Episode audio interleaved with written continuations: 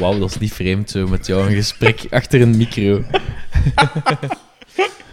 Ja, eh, dus ik, ik, gelijk dat je gemerkt hebt bij die andere opnames, het is vooral dus niet de bedoeling om radio te maken. Hè. Nee, nee, nee. Dat zal ook geen Ik probleem laat zijn. mijn AN wel achterwege. Alhoewel dat, dat toch al redelijk aanwezig is, meestal. Maar...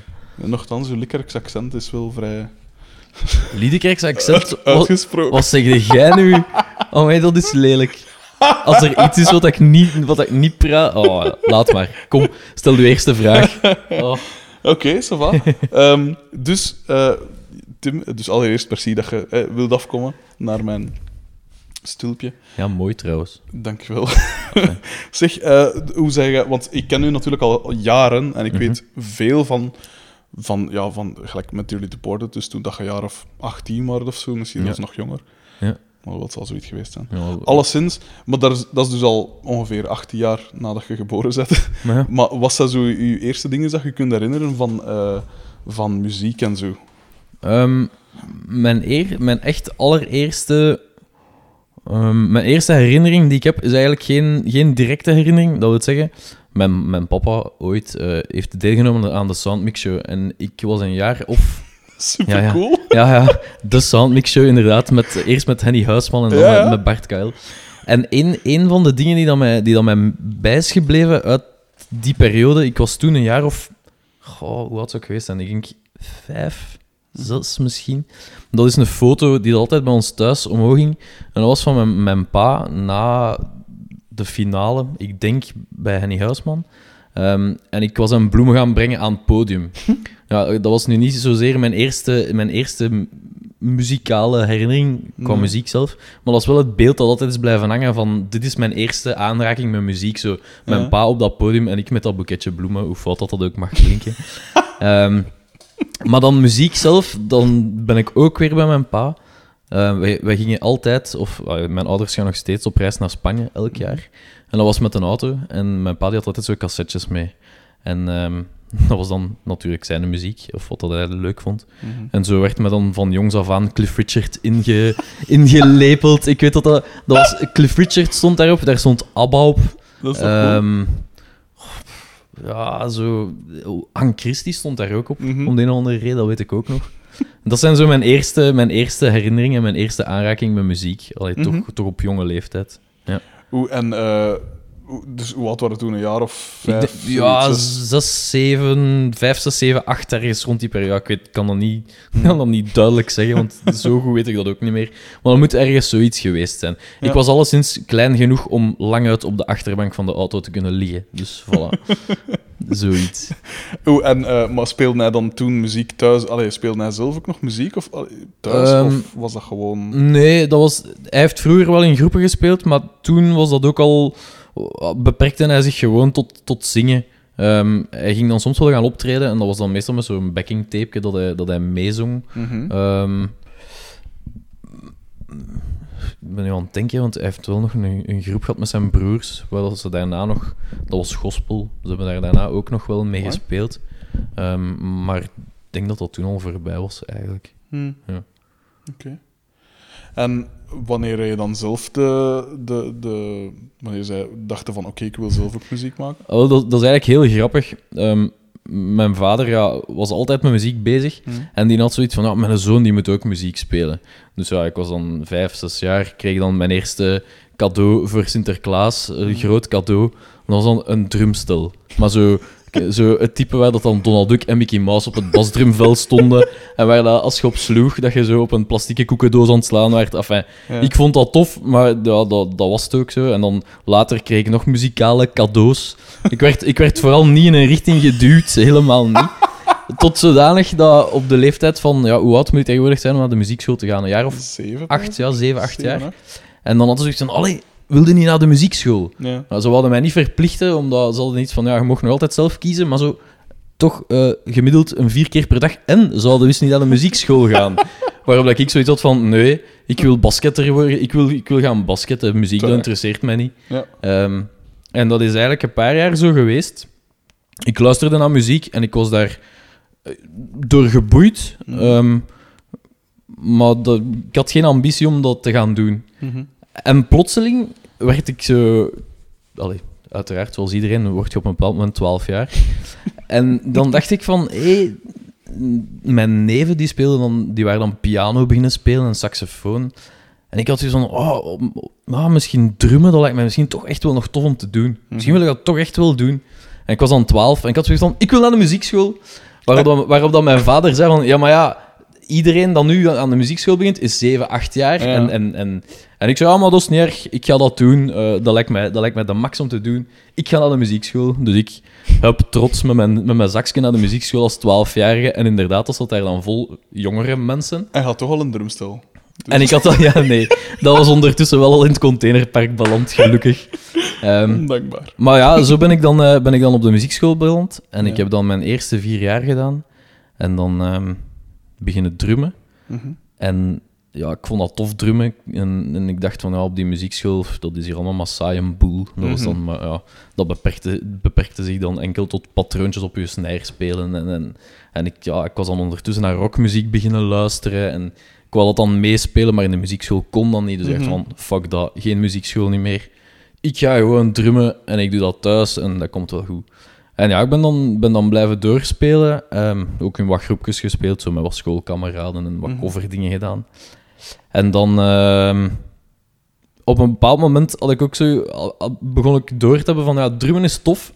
En ik vind dat heel fijn, maar ik kan daar eigenlijk niks creatief mee doen. Allee, ik- Ja, ja. je kunt meespelen en je kunt iets begeleiden. Maar ergens had ik zo ook altijd wel iets van, ja, misschien wil ik ook wel iets maken. Mhm.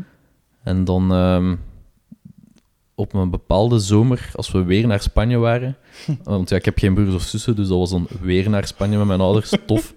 Ehm, had mijn pa zijn gitaar mee. Mhm. En ik, weet- ik weet dan nog, ik verveel me echt steendom. Echt gigantisch, gigantisch kapot. En ik denk na drie dagen of zo had ik zoiets van: oké, eh, hoe lang ben ik hier nog? Ah, nog twee weken. Allee, tof. En wat ga ik de komende twee weken nog doen? Zo. En eh, dan zei ik tegen mijn pa: van, ja, wil, wil jij me anders eh, ja, drie akkoorden leren? En ik weet nog, dat was in de tijd dat ik zo ehm, juist begon naar Green Day te luisteren. En dat kwam eigenlijk perfect uit, want ja, drie akkoorden en daarmee kon de. Dookie wel meespelen, allee, of toch zo goed als. en zo, ja, zo is dat begonnen. Zo ben ik dan eigenlijk gitaar beginnen spelen. Mhm.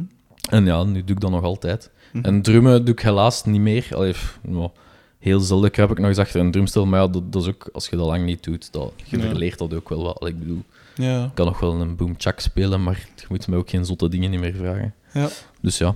Hoe, Zo. maar je zei dat van ondertussen was ik al naar rockmuziek beginnen luisteren. Maar Ja. wat was dat dan? Welke rockmuziek? Maar eigenlijk, daarvoor heel het rockmuziek gebeuren, heb ik naar heel foute dingen geluisterd. Ik, dat, Zoals? dat verwijt ik ook mijn vader volledig. En het, het eerste echt coole dat ik ben beginnen beluisteren was Michael Jackson. Allee, wat dat in mijn ogen toch wel al behoorlijk cool was. Ja. Ehm, dat was Dangerous was toen uit. En ik zat toen ook in mijn basketbalfase. En dat was dan... eh wat nummer was dat weer al? Ehm, goh, er was een van die nummers dat in Space Jam zat. Die film met Michael Ja? Jordan. Ja, Zit er iets van Michael er Jackson? zit een, Ah, een, maar- een nummer in.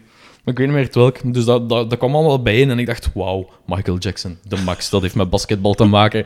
Muziek en basketbal. Heeft beter, beter wordt het niet. Beter Tuurlijk. als dat wordt het niet. En dan kwam er nog een film van uit. En dan was er nog met tekenfilmfiguurtjes Ja. bij. Wauw, ik, was, ik vond het de max. Tuurlijk. Eh, daar ben ik mee begonnen. En dan ben ik ook even een beetje afgedwaald en wat in de, in de popmuziek beland. Want dan ja, dingen zoals Hansen, wat dan eerder, eerder voor, vrouwen, voor vrouwen bestemd was, dat, dat kwam dan ook langs. En ik dacht van, hey, ik vind dat eigenlijk ook niet, ik vind dat eigenlijk ook niet mis. Catchy.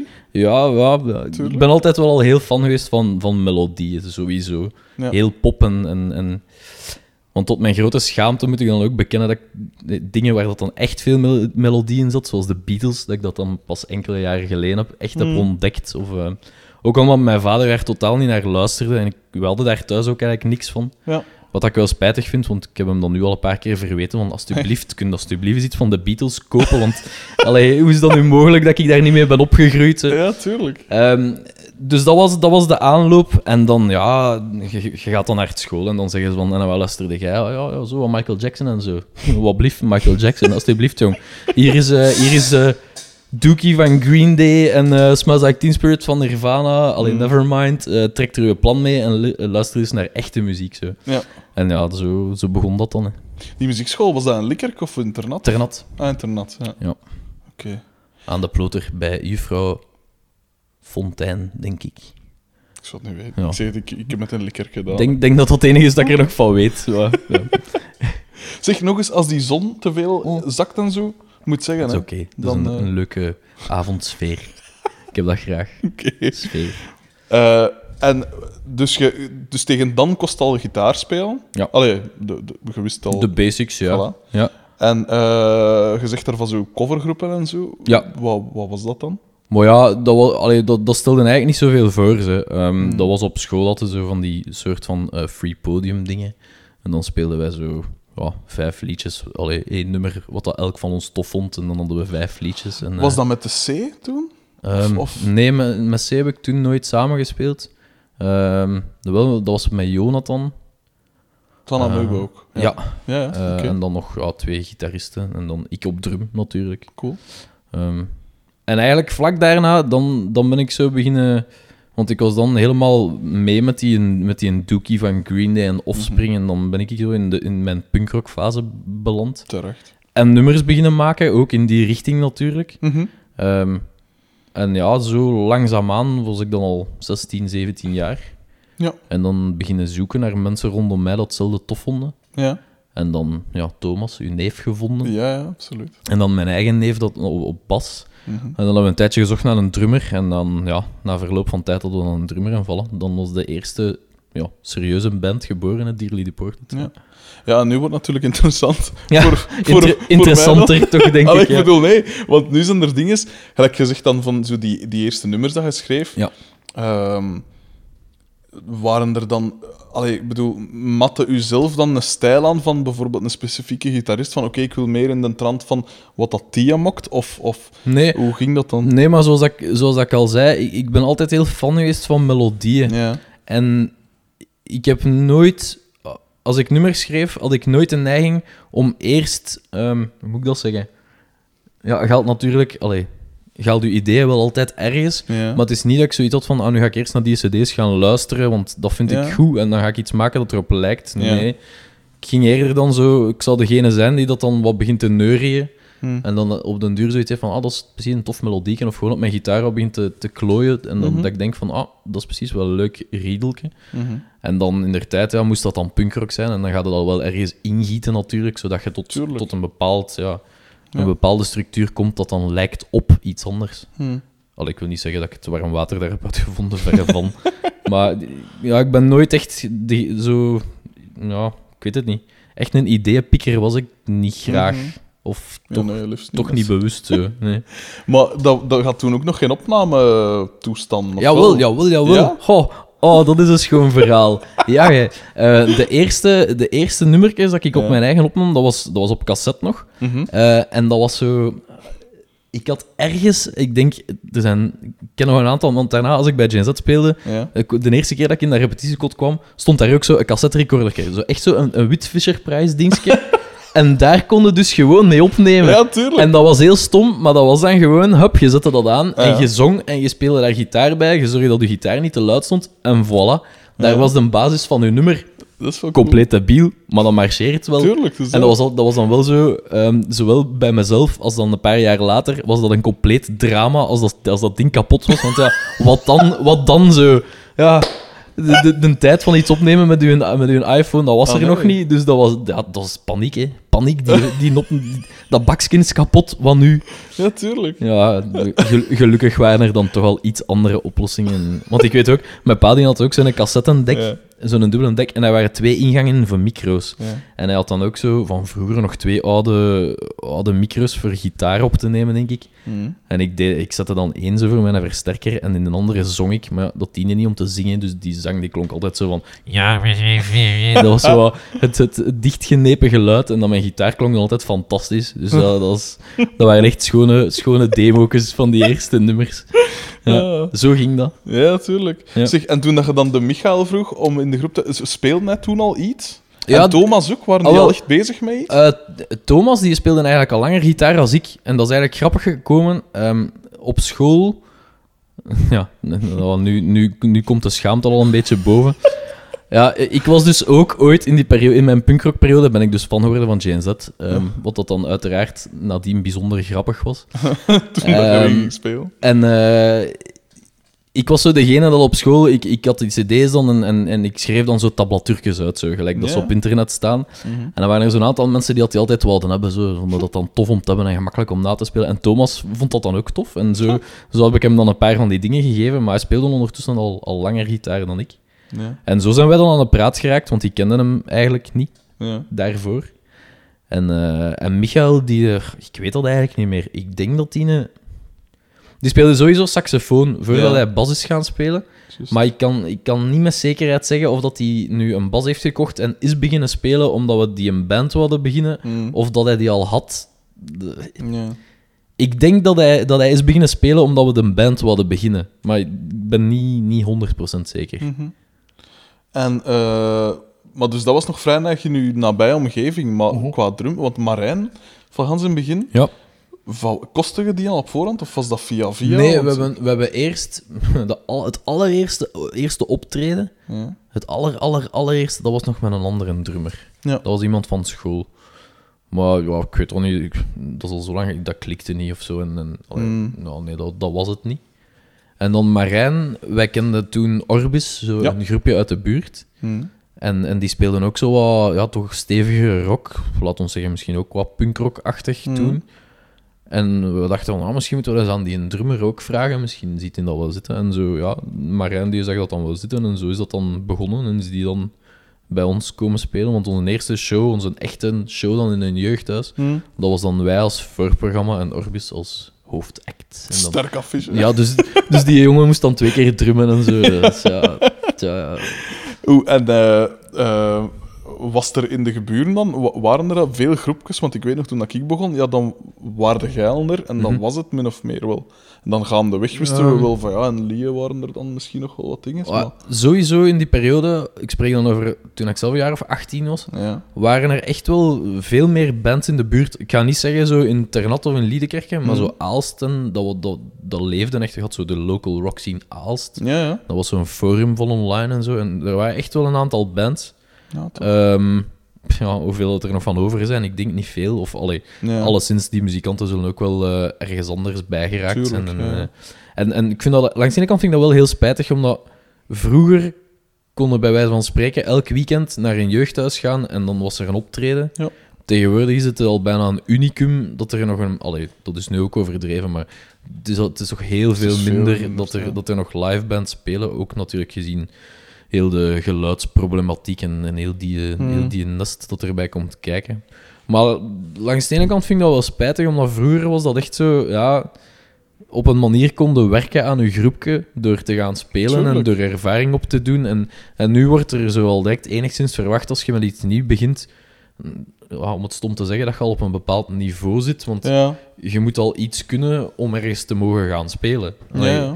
Je kunt nog altijd aan een rockrally meedoen, maar als je dan niet de beste bent, ja, dan mag je ook niet, gaan, mag je ook niet op dit B-festival of daar dat Ja, kleine eh, dorpsfestival gaan spelen. Dus dat vind ik wel spijtig. Ja. Maar er waren alleszins, om op uw vraag terug te komen, er waren wel een hele hoop bands toen. Ik, zou, ik kan- ze echt niet meer bij naam noemen, ja. maar dat, dat leefde echt wel. Ja. Ja, want ik weet nog, toen, dat, toen dat wij begonnen, was er echt zo... Dat was echt precies... Toen dat ik weet nog, toen dat Geilem begon, of toen dat duidelijk werd dat mijn neef, waar ik natuurlijk altijd neig naar opgekeken heb, Mhm. plots zat hij in een groep. Dat was zoiets Ja. volledig nieuw. Ja. Ik wist natuurlijk wel... Ik, wel, ik, ik had wel cd's van groepen en zo, maar dat bestond precies zo niet in het echte leven. Bij ons, hè. Voor ons was dat ook nieuw. Hè? Ja. Allee, ik wil zeggen, ja, wij waren ook 17, 18 jaar. Hm. En ja, ik denk zoals elke, elke kerel dat- een muziekinstrument begint te bespelen, als je 17 jaar bent, dan gaat het de wereld veroveren. Zo simpel is het. Ik bedoel, je gaat in een groep spelen omdat je bekend gaat worden en, en heel de wereld gaat je platen kopen. En ja, wisten wij veel. Allee, ik bedoel, tuurlijk, tuurlijk is dat niet zo. En, en, en, en allee, nadien relativeerde dat. Maar ja, je, ga, je gaat ervoor en we gingen er ook echt hard voor. We hebben dat ook een aantal jaar gedaan. En dat heeft ons heel veel schone dingen opgeleverd. Allee, ik, Mm. bedoel, ik ben nog altijd heel trots met wat we met die band hebben gedaan. zoals, hè. En ik denk dat allee, als je de reunieshow bekijkt, ondertussen ook al bijna twee jaar geleden, waar dat we dan na zoveel jaar nog eens een reunieshow spelen en dat je dan toch een zaaltje van 350 man, 400 man kunt vullen zonder eigenlijk veel reclame te maken, Nee. dan hadden we allemaal achteraf toch zoiets van, nou, hebben dat precies toch wel goed gedaan vroeger. Zoals dan, jong. Dus ehm, ja, tja. Want, Je bent jong en je wil wat, hè. Ja. ja, maar waren wel echt goed. Want ik weet nog, toen ik ging studeren in Gent, dat was dan ook al een paar jaar later, nadat Gelle al uiteengegaan was, toen zal, ik, zal dat wel zijn, hè, ja. Ik was 18 of 19. En jij Ja. bent- vier jaar ouder dan ik, pijs ik. Dus ja. Go- Goed is ook allemaal wat relatief. Allee, ik bedoel, tuurlijk, die laatste CD die we gemaakt hebben, dat was, dat was een goede plaat. Allee, ik, bedoel, Mm. ik, ja, ik ben, ben daar wel trots op. Mm. Ehm, maar je bent jongen en, en je denkt dat je weet hoe dat moet, hè. Zo is het, hè. Ja, tuurlijk. En, en ergens heeft dat, dat heeft absoluut zijn charme, want eh, ik weet nog ook de eerste demo's dat we daarmee gemaakt hebben, die hebben we ook zo zelf op de zolder opgepakt met vier micro's, denk ik, in heel de ruimte en dan achteraf de zang ingezongen. Mhm. En dan, als je dat dan hoort, dan is het zoiets van... Ja, dat, is... Dat trekt eigenlijk op niks geluidsgewijs, maar dat is eigenlijk wel goed. Allee, dat is, Ja, dat, voor, voor de middelen dat wij hadden en, en gelijk dat ik zei, we, we dachten dat we heel goed wisten wat dat we bezig waren en voilà. Mm. Dat was daar dan het resultaat van. Ja, want je had ook wel, dat vond ik altijd ook wel, en ik heb dat altijd als voorbeeld gepakt, je hecht heel veel belang aan strakheid. Mhm. Want Ja. ik, dat, het begrip strakheid kende ik nog niet. Ja. Totdat ik dus van Thomas hoor en van u eh, merken en horen en wat is het allemaal, van het moet, het moet strak zijn echt. Het moet, Maar zeker, moet echt erop zeker, in, zeker in dat genre. Hè. Ik bedoel, Ah, als ja. je snelle muziek speelt, kun je het je niet permitteren om zo even te laten komen. Of, of, of, ja, dat was Ja. dan ook het genre waar, dat, eh, waar dat je liefst in één nummer 50 stopjes in stak. En als het kon, zo nog 10 achtereen met nog zo eh, een paar dingetjes tussen. Ja. Ehm, maar ik vind dat nog altijd. Hè. Ik bedoel, als Mm. je een instrument bespeelt, je moet zorgen. Ja, ik zeg niet dat dat allemaal. Dat stelde als een, als een geluidsopname. Dat moet niet gemillimeterd perfect zitten. Maar je moet wel zorgen dat je, dat je strak ergens binnen blijft. Om, om Tuurlijk. samen te kunnen zijn met, met de rest van de muzikanten. Anders wordt dat gewoon één, één warboel. Hmm. Wat dat ook niet misstaat. Bedoel, er zijn bands dat dat doen en waar dat, dat perfect bij werkt. Ja. Maar zeker vroeger met die, met die punkrock dingen dat wij speelden, ik bedoel, ja, dat, dat moest, ja, het was erop of het was erop, hè. Daarnaast, dat, dat, kon gewoon niet. En eh, dus in het begin schreef je dan, schreef jij dan volledige nummers nemen Mhm. gaan. Is daar verandering in gekomen? Of bleef dat echt wel Ehm, voor, ik zeg maar iets, 90% uw ja, ik was altijd degene dat met de, met de melodie en zo de, een klein akkoordenschemaatje afkwam. het skelet zo En dan, dan ja. de, de tekst achteraf ook, dat was ook wel meestal mijn verdienste. Hoewel bij die laatste plaat heeft Mich daar ook wel mee geholpen. Dan Mhm. hebben we die teksten zo samen gedaan. Ehm, maar ik kwam altijd wel met skelet af en dan legde ik dat voor en dan bouwden we dat samen uit. Ja. Ehm, maar ik was altijd wel de ideeënaangever. Zo van, Mhm. Misschien moeten we in die richting moeten we dat doen. En Ja, ja. dat wel. Ja. En eh had er dan... eh, want allee, ik, zei het als, ik heb het als beat misschien verkeerd gevraagd ook, want Mhm. ik zei dan van... Of het is een variatie erop, want ik vroeg dan van... eh, eh, je, je geluid of je gitaarstijl gemodelleerd naar iemand, maar heb je als groep... Je, wat waren zo de voorbeelden toen? Dat hadden we wel. Allee, Ja. Dat was wel duidelijk, denk ik, toen we met Dierly een tijdje bezig waren Mhm. en dat er nieuwe nummers werden gemaakt. Dan wisten we wel heel goed. ehm, ja, natuurlijk, je bent met vier. Je hebt alle vier. Allee, je luistert alle vier naar punkrock, maar dat Mhm. is ook heel breed. Allee, ik wil zeggen, ehm, ik, ik, ik was nog altijd en ik ben nog altijd dezelfde popmelodie-liefhebber. Dus ik ging dan eerder teruggrijpen naar iets als een, een Newfound Glory, wat dat echt heel pop is. Ja. Terwijl dat, dat Michael of Thomas, die gingen dan eerder naar een, een, een Good Riddance of een Rise Against, wat dat dan toch eerder... Harder? eh, Dat is ook melodisch, maar dat gaat dan al naar het, naar het hardere. Ja. En met Dierly was het ook wel altijd zo op een manier de middenweg zoeken. Maar Mhm. we probeerden ook altijd om dat toch niet te braaf te maken. Zo. Niet, te veel, Ja, ja. niet te veel pop erin. Harmonieën en al was oké, want ik ben nog altijd... Ik, ik, ik, ik hou van tweede stemmen, hoe dan ook, in welke muziek dan ook. Ja. En dat was toen ook al heel belangrijk. Ik heb daar altijd veel belang aan gehecht, ook toen. Ehm, en dat was dan mijn melodische bijdrage, maar muzikaal gingen we dan wel altijd zo toch de iets hardere kant op, Mm. denk ik. Allee, in mijn ogen. Ja. Dat, ik weet niet of dat, dat effectief voor de buitenstaander ook zo was, maar in mijn ogen was dat zo wat... Dat was de compromis. Met Ja. de muziek gingen we naar de iets hardere kant. En ik, ik kreeg dan mijn ding door zoveel ja, harmonieën en melodieën in de zang te... Of toch zoveel mogelijk te duwen. Mhm. Maar gaan het, want gaan het met Dilly Portet veel opgetreden. Hè? Ik, herinner me echt dat, dat Ja. er over honderden ging. Hè? Dat Ah, wel, het is, was. gelijk dat daar straks zei, we gingen echt hard. Allee, Mm. dat was echt... Er was geen, geen, geen rockrally dat nog veilig was, want we gingen er gaan spelen. Eh, elk jeugdhuis waar dat we ook maar kwamen, lieten we een demo achter en dan, dan mailden we of belden we, want ja, in het begin was dat bellen. Ja, ja. Dat was dan nog niet meer, was het internet nog niet zo uitgebreid. en eh, ja, we gingen echt, we namen echt alles aan. Want ja, tegenwoordig is dat dan ook, gaat er altijd wel wat geld mee gemoeid. Hè? Wat krijgen we of wat dit en dat Mm. doen. Voor ons dat maakte echt eigenlijk geen flikker uit, die Mm. eerste vier jaar, denk ik. Hm. Als we maar konden gaan spelen, zo. Ja. Oké, ja, nu ook niet voor geen geld naar de andere kant van België rijden. Dan nu ook nog net niet. Ja. Maar alles wat dat we konden doen, deden we. En ik denk, ik denk als beginnende band dat het ook de enige, de enige juiste filosofie is om, wel.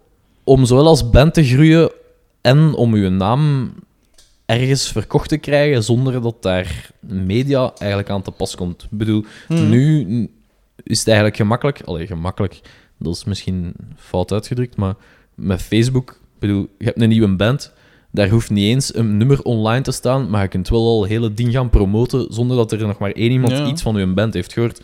Vroeger, ja, hoe kwam dat aan naambekendheid? Ja, door te gaan spelen. Hè. Mensen hadden u gezien en zo. Ja. Ah, die jullie Deported? Ah ja, dat zegt mij wel iets. Ja, ja, ja daar die Rock Rally gewonnen. Of ah ja, ja, ja, Mm. die, ik heb dat eens gehoord van een die. En zo ging dat, hè, van mond aan mond. En, en we, hebben, ja, we hebben echt veel gespeeld eigenlijk. Hm. Wat dat goed was, hè, want we hebben daar veel, veel door bijgeleerd. Ehm, zowel voor onszelf als, als voor de band. Van Mm. wat dat kon en wat dat niet kon als band. En Tuurlijk. ja, dat, dat, was, dat was eigenlijk een toffe tijd. Heel, heel DIY. Zal wel zijn, ja. Eh, want we gaan natuurlijk inderdaad veel rockrallies gewonnen, herinner ik me nog. En Ja. zo, wat was de rockfunk-toestand? En dan Ja. is op zo van die compilaties. Oh ja, Rockfunk, en- Rockfunk hebben we niet gewonnen. maar toch maar in we de- zaten wel in de, bij de Ja. laatste tien, dus we stonden ook op die verzamelaar. Wat dat op zich, allee, ik heb dat altijd wel straf gevonden, want je staat daar dan hè, als punkrockband. Tussen zo van die eerder, ja, hoe moet je dat zeggen, van die mensen die dat toch niet zo fan zijn van punkrock meestal. dat. En dan, dan sta je daar en dan, ah ja, kijk, we zijn erbij. Ah, nee, de max. Hm. En Zo, ja. En je hebt ook ooit die, eh, zo die wedstrijd van de Heideroosjes, zo, die coverwedstrijd gewonnen. Ja. Ja, ja. Ik er trouwens nog altijd staan. Ja, ik moet, daarvoor, ik moet daarvoor nog altijd iets goed maken, want in der tijd, de Cedric Lemaire Ja. van, eh van Amoebe, die had dat voor mij... Allee, ik was dat bij hem thuis gaan opnemen in zijn, in zijn garage. En eh, op de radio hadden ze mij toen gevraagd, en eh heb je dat zelf opgenomen? En ik heb toen schaamteloos, schaamteloos ja gezegd. Oh! En C zei altijd zo, ah, dus C, bij deze mijn eh, welgemeende excuses, dat ik toen, dat ik toen met, u, met uw bloemen ben gaan lopen. En, ja, voilà. Ja. Arme, arme C. Ja. Ah. Maar we zien elkaar nog altijd graag, dus dat is goed. Ja, tuurlijk. Eh, zeg maar, dus je had eh, objectief wel iets van succes, hè, want je mocht veel gaan Mhm. Ja. spelen. Je hebt een paar ja. rockrally-dingen gewonnen, wedstrijden gewonnen, want je hebt dan in AB mogen spelen, hè, Ja. ik me eh, Ja. niet vergis. Ja, we, hebben, we, hebben dan, we mochten dan het voorprogramma doen in de grote zaal, wat dat, ja, voor ons was natuurlijk ook fantastisch. Zo, jong. ja, je geraakt daar niet gewoon zomaar door te zeggen: Hallo, hier is onze demo. Ja. Mogen we eens in de grote zaal van een AB komen spelen? voilà. Dus dat was, ja, dat was heel fijn. Hè. En, en dat, er zijn zo'n paar momenten.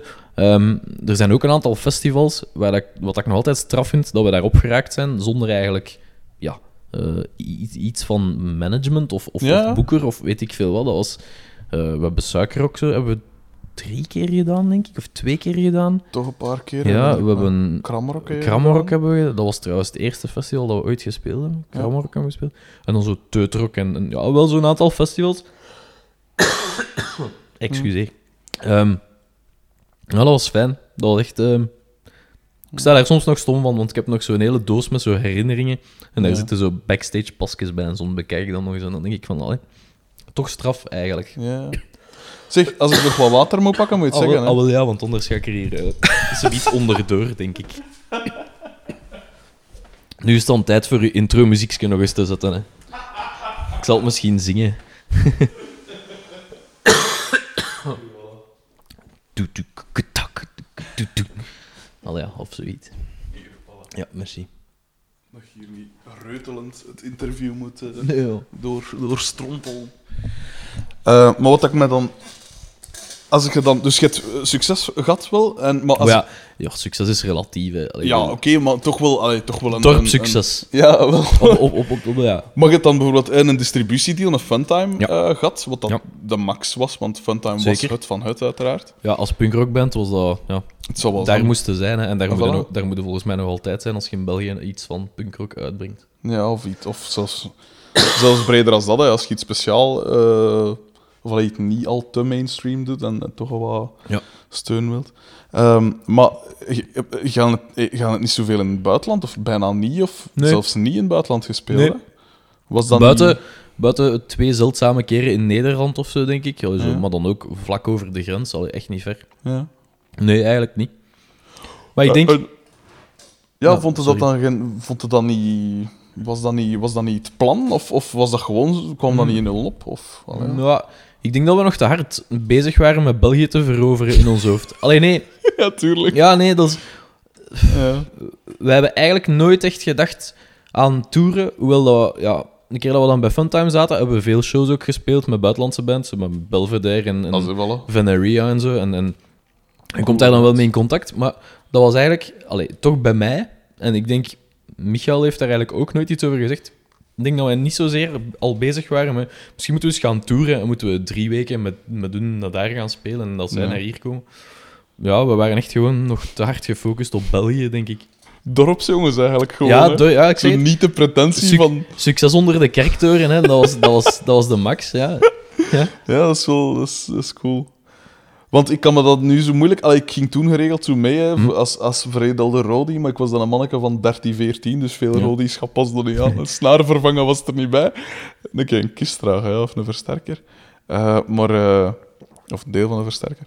Maar eh, als ik dan zo pijs aan... aan allee, op welke, op welke schaal zat te gaan? Want gaat dan wel zo groepen gelijk, gelijk Five Days Off, gelijk Flat Cat, gelijk zo... Ja, zo'n aantal groepen dat toch wel zo wat Ja. Bekender waren. Of, of allee, Ja. eh, maar op welk, op welk dingen zat te gaan, vraag ik me zo af. Maar ik vind dat moeilijk. Ik kan dat, ik kan dat van mijn eigen niet zo... Allee, Ja, ik heb onlangs ook zo de vraag gekregen en ik vond dat heel surrealistisch. Van ja, Ja. ja, maar allee, de vraag, er werd eigenlijk gewoon gezegd van ja, maar jij bent toch echt een keigoede gitarist? En dat ik dacht van pff, nee, allee, nee, ik heb dat gevoel, ik heb dat gevoel ook helemaal niet. En ik had dat toen met, met een band, had ik dat ook niet. Allee, ik wil zeggen, pas op, versta me niet verkeerd. Hè. Hm. Ik, ik wist dat we, dat we go- goed bezig waren en dat we, dat we kregen waar dat we voor werkten. Hm. Maar om daarom te gaan zeggen van, ja, ik vond dat we minstens even goed waren als een Five Days Off en, en een Flat Cat. Pff, oh, ik weet het niet. Ik vind dat moeilijk om, om daar volmondig ja op te zeggen. Ja, want ik zie nu, allee, als ik dan, ik was eh, onlangs op Groesrock dan en ik zag zo in de bakken dan, van Funtime, de, Mhm. Ja. de, de bekende Funtime bakken. Mhm. En dan zie je daar eh, Cornflames en Ja. wat is het allemaal, en eh Ad Action Listener This Ja. en, en wat is het allemaal, al die Funtime groepen van toen. van toen. Maar Geile zat er dus ook wel nog altijd tussen. En dan realiseerde ik me van, oké, ja, die gasten hebben echt wel iets. Misschien zat ik dat te kort bij, maar ik kan me wel voorstellen. Want daar ging ik dat zo naartoe, toen ik dan in Gent ging studeren, Mhm. heb ik daar echt af en toe wel een keer iemand gezien met een, met een Dearly Deported wel, t-shirt. maar ik ben daar ook wel van geschrokken. Ja. eh, op, op- allee, in die mate dat, laat ons zeggen, twee jaar geleden denk ik. Hm. Ik, heb een, ik ben een hele tijd niet meer naar zo hardcore shows en zo geweest. Gewoon Mhm. omdat ik met andere muzikale dingen bezig was. En Mhm. Ik had daar geen behoefte aan. Maar zo twee jaar geleden was ik dan zo puur toevallig op, op een, een band ge- eh, ja, gebotst Mhm. uit, uit, Ant uit het Antwerpse. Settings Right. Ja. Die hebben dit jaar op Groeshoek gespeeld. Ja. En op een of andere manier had ik eigenlijk wel had ik echt wel sympathie voor die mannen. Al, ik heb daar nog altijd sympathie voor, voor alle ja, tuurlijk. En super grappig. Wij kondigen die reunie van Dierli aan, waarop dat die een bassist en die een drummer zeggen: Ja, wat de, die reunie van Dierli, wij waren mega fan vroeger. en dat ik, dat ik dacht van, maar alleen, meende, is zot, meende dan nu? Ja. ja, we hebben nul, ja, ik weet niet meer, daar en daar gezien. En dat ik dacht van, oké, misschien was die een band dan toch net iets Ja, bekender voilà. dan, dan wat ik zelf voor ogen had. Zo. En, en, en ja, soms, heel af en toe gebeurt al eens dat ik dan inderdaad gewoon met mijn neus op de feiten geduwd word van kijk, misschien, misschien was dat toch wel net iets meer dan dat je zelf dacht. Maar ja, pas op, allee, dat blijft allemaal kleinschalig, hè, zoals ik al zei. Maar dat is wel Ja, fijn. tuurlijk. allee, ergens is dat wel fijn, omdat die gasten waren daar dan ook op die, op die reunieshow. En ik weet nog, achteraf, die show was dan klaar. En dan, eh, er was zo nog merchandise, wat het dan nog bijgehouden, al die jaren. ja, tuurlijk. En eh, ik had nog wat merchandise en ik dan, ben dan naar die mannen geweest. Ik echt, hier, nog wat cd's en t-shirts, pak dan wat mee. Allee, ik vond dat ja. gewoon veel te sympathiek dat die daar dan ook effectief Ja, waren. dat zal wel. Dat was zo... En wat dan ook altijd deed met jullie deporten, was de exact de, de perfecte covers kiezen. Als je het coveren... Want het ding was dan ook... Ik zat dan ook in een groep. Er is zo'n tijd geweest dat we alle twee... wel, Want mijn ding was natuurlijk maar kort, eh, kortstondig, alles bijeen. Eh, en dan, ja... Je, je krijgt je set niet vol, dus je pijst... Ja, misschien moeten we toch nog een cover ergens tussen zwieren. Ja. En dan ga je zowel die groepen af, en dan pijs je zo... Ah ja, Rise Against. Ja, tuurlijk, Rise Against. En dan pijs je... Ah ja, coolste nummer van, van Rise Against, Black Mass en Gasoline. Ja, dat Ja, check, allemaal ja. lap, zaad. Oké, volgende. En dan ga je zien... Undeclinable, Up, eh, Can Bring Me Down. eh, dat had de dan ook al gedaan. Eh Millencolin, eh dingen, hè. Fingers Crossed, had de dan ook gedaan. Bad Religion, Sorrow, had de al gedaan. Maar bij ons was het om dezelfde reden, hè. Ah ja, Dan kregen we voilà. onze set ook niet vol, Alleen hè. natuurlijk, maar je koos wel de perfecte dingen. Ga ja... Of, of eh, dingen. allee, van Satanic Surfers, Aim to Please. Hm. Ook weer zo het beste, maar zo niet, nooit zo de. Nooit zo de overduidelijke te coveren nummers, maar altijd zo'n cool. Nee, ook omdat we dat zelf niet cool vonden. Dat was niet cool. Ja, tuurlijk Allee, je kon, je kon even goed nummers gaan spelen en als je dan een cover bracht, dan kon je zeggen "Oei, weet je wat, we spelen Fatlip van Sum 41, want dat kent iedereen. Ja, leg. Maar we waren, allee, toen ook, we waren zodanig, ja, we waren zo cool Ja. om te zeggen van, nee, dat, nee, dat kan niet, dat komt op tv en dan, nee. We pakken een van die coolere nummers van Ja, die, van die andere bands. En ja, de juiste nummers kiezen, pff, ik denk dat dat altijd een beetje... Allee, dat was altijd wel iemand van de band dat zei, ik wil dan een keer spelen, of Ja. ik wil dan een keer spelen. En, en zo ging dat dan, hè. En, ja, Good Riddance, Dylan, Ja, No Effects, Michael. Sticking in My Eye. Michael. Ja. Allee, de, die dat gekozen ja, had. hè. tuurlijk, ja, het- tuurlijk. Ja. Oh, dat was, was echt al de juiste zo, hè. Goh. Dingen ook, eh, Perfect Government van Hm.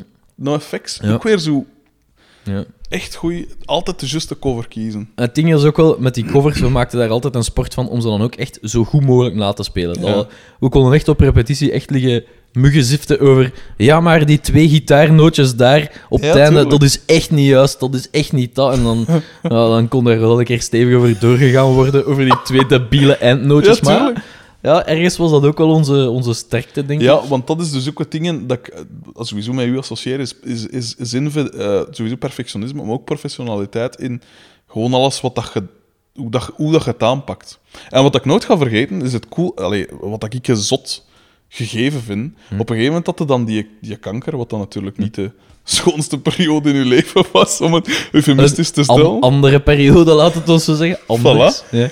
Maar het zotte is, en dat is, maar, dat, maar dat is tegelijk een van de coolste dingen dat ik ooit van iemand gezien heb, en echt bewonderenswaardig, Hm. is dat je dus min of meer het ziekenhuis hebt uitgeslopen om Rock Afligem te kunnen spelen. Ah, nee, ja, Was dat ben- niet min nee, of meer zo, Ik ben, of niet het ziekenhuis mocht- uit, ik ben niet het ziekenhuis uitgeslopen, maar... Het scheelt toch Ehm, niet veel, hè? Nee, het, het, het gaat als volgt. Dus Ja. ik had, ja, ik, had een, aantal, een aantal series chemo dat ik moest krijgen. Ja. En normaal heb je tussen elke serie heb je een pauze van een aantal dagen. Wat dat Mm. bij mij altijd twee weken was om je lichaam te laten recupereren. Ja.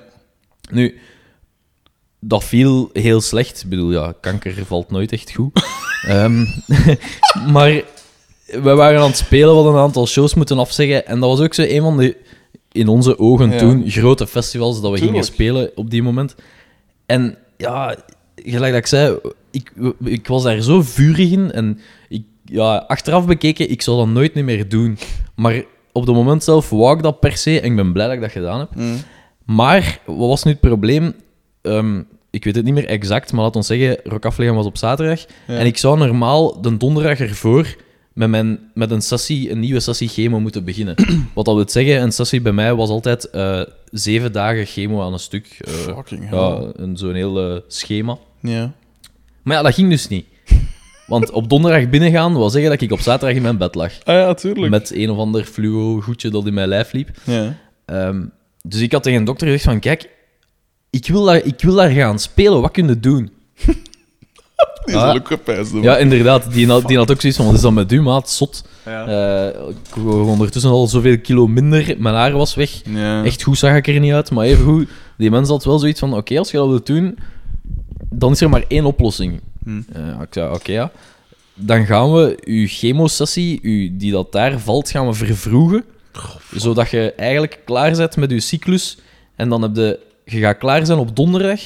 Na de ene dag om thuis te recupereren. Ik ga, u, ik ga u wat producten meegeven. Die zei dat echt zo. Hè. Ik ga u wat pillen meegeven. Je gaat dat pakken.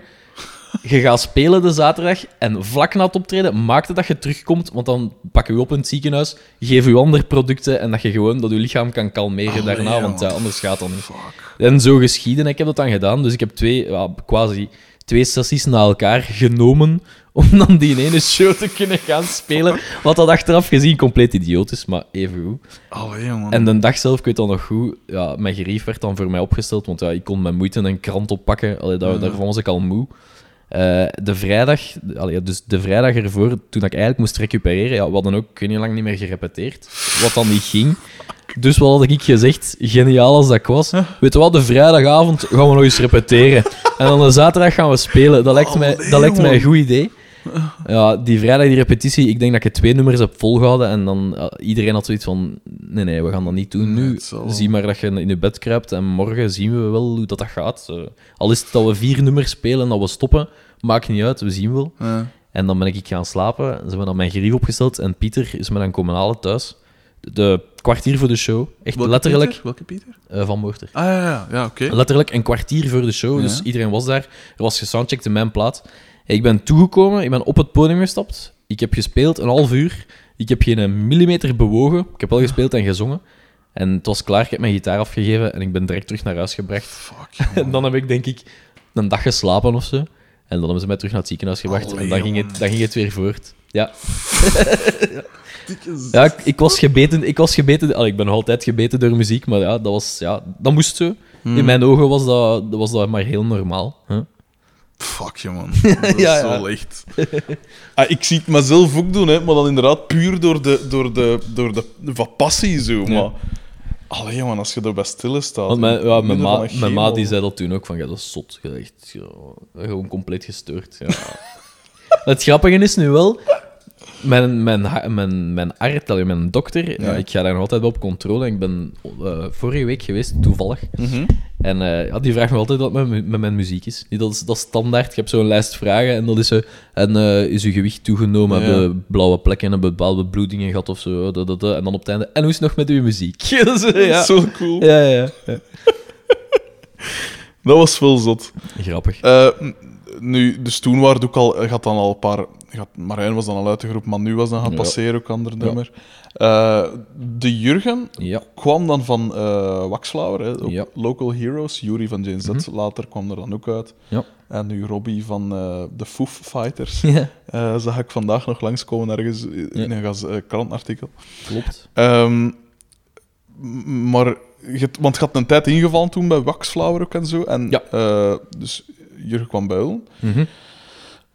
Ik weet nog goed dat er dan zo wat... Was er zo niet wat spel rond van, van met, zo dat gedoe met Waxflower? Of, of is dat, heb ik dat verkeerd onthouden? Dat er ja. zo toch wat... Ja, spel is misschien veel gezegd, Ja. maar ja, dat is nooit tof. Hè. Allee, ik was daar gaan invallen. Hm.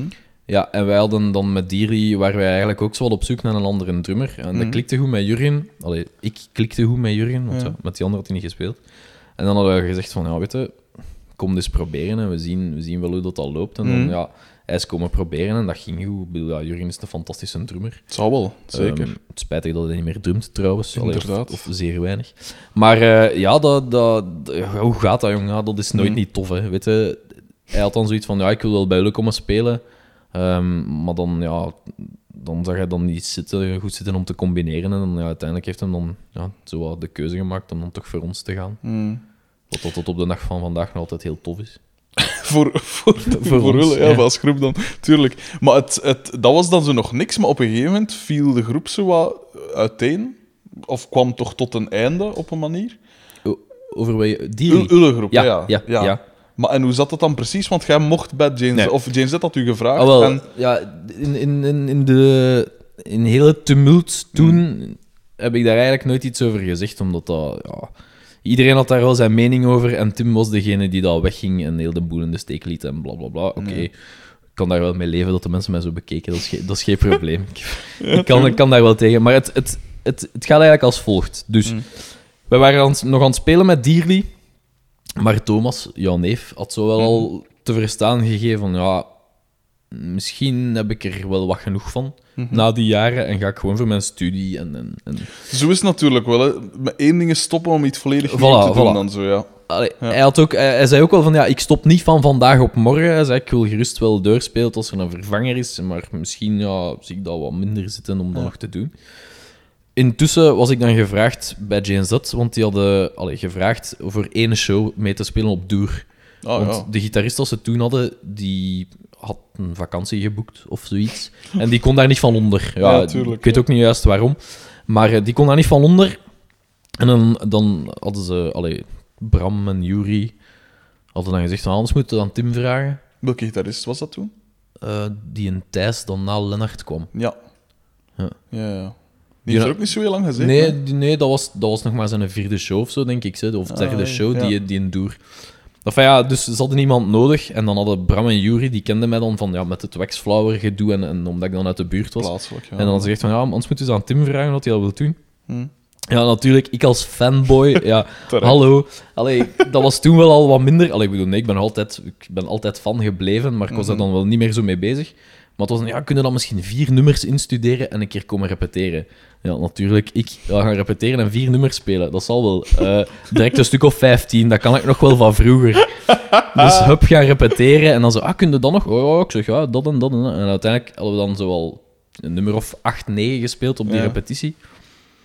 En dan, ehm, ja, blijkbaar, allee, ze waren niet zo. Allee, het was een heel, een heel gedoe met Thijs, met zijn werk. En, en het klikte ook precies niet zo heel goed. Mhm.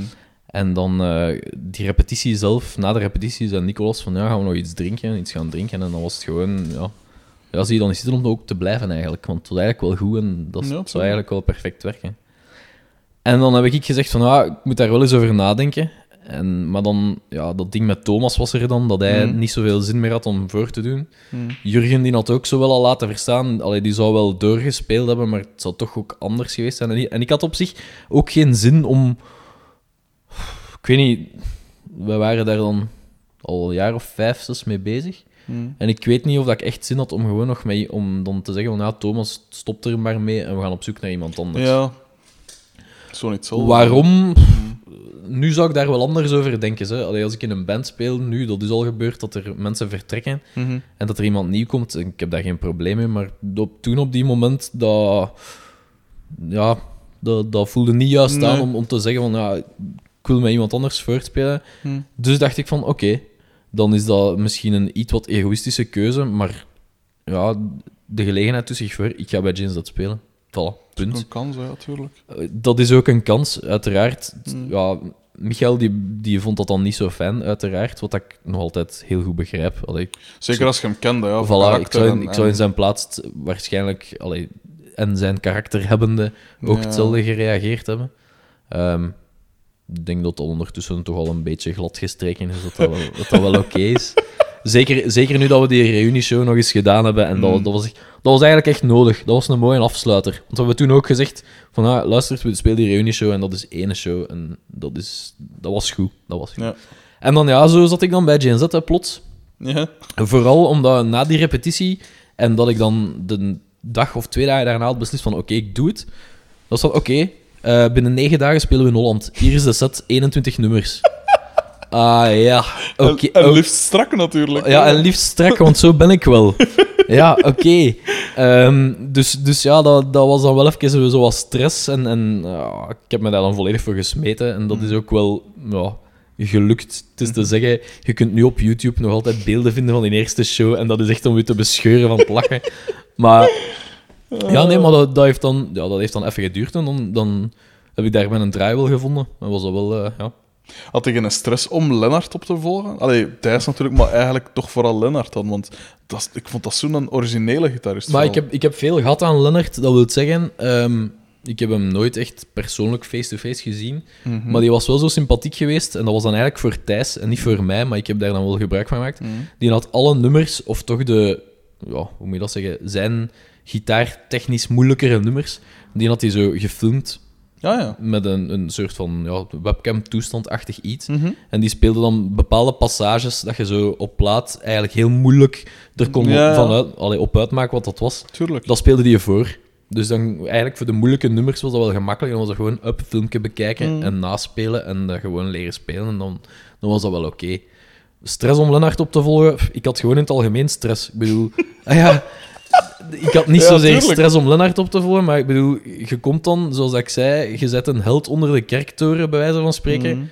Mhm. Maar dan is daar Gen Z en dan moet je wel gaan bewijzen, want dan is het niet meer... ai, gelijk Ja. dat je ook zegt, ik ben altijd heel gefocust met mijn dingen bezig, maar dan wordt er niet meer gelachen. Allee, ik bedoel, Nee. als, je dan, eh, als je dan op een podium komt en je verkloot daar een nummer, ja, Ja, tuurlijk. ja dat kun je gewoon niet permitteren eigenlijk. Ja, tuurlijk. Dus eh, ja, ik, ik, ben daar, ik ben daar ook voor gegaan. En Hmm. ik heb, we hebben veel gerepeteerd in het begin. En dan op den duur, ja, dan, dan zat, dat wel, zat mij dat wel goed. En dan, ja, dan, was Mhm. dat, dan was dat echt heel plezant. Dat is wel. Ehm, maar bij Jane Z was, ook, was het ook natuurlijk altijd... Of Jane Z zat er natuurlijk veel bekend dat dat een ganse va-et-vient is van muzikanten. Hè. Ja. Eh, want jij hebt dan nog... eh, wacht, de, de zwetteplaat was gepasseerd. Ja. En dan kwam zo de, de witte periode, was, was dan zo, hè? De, de witte outfits en Eh, dat ik, allemaal. ik of was dat ik nog ben later? eigenlijk... Ik ben, ik ben Ah, nee, eigenlijk nee, nee, nee. dingen nog gedaan eerst. Je hebt, Eh, je hebt eerst, dus je hebt anti-anthems, Ja, die- en de- dan wat dat je zegt, de zwarte plaat, en dan heb je die Killing Me plaat. Juist, dat en was daar ben ik eigenlijk ingehaakt. Allee, dus Killing Me was al uit.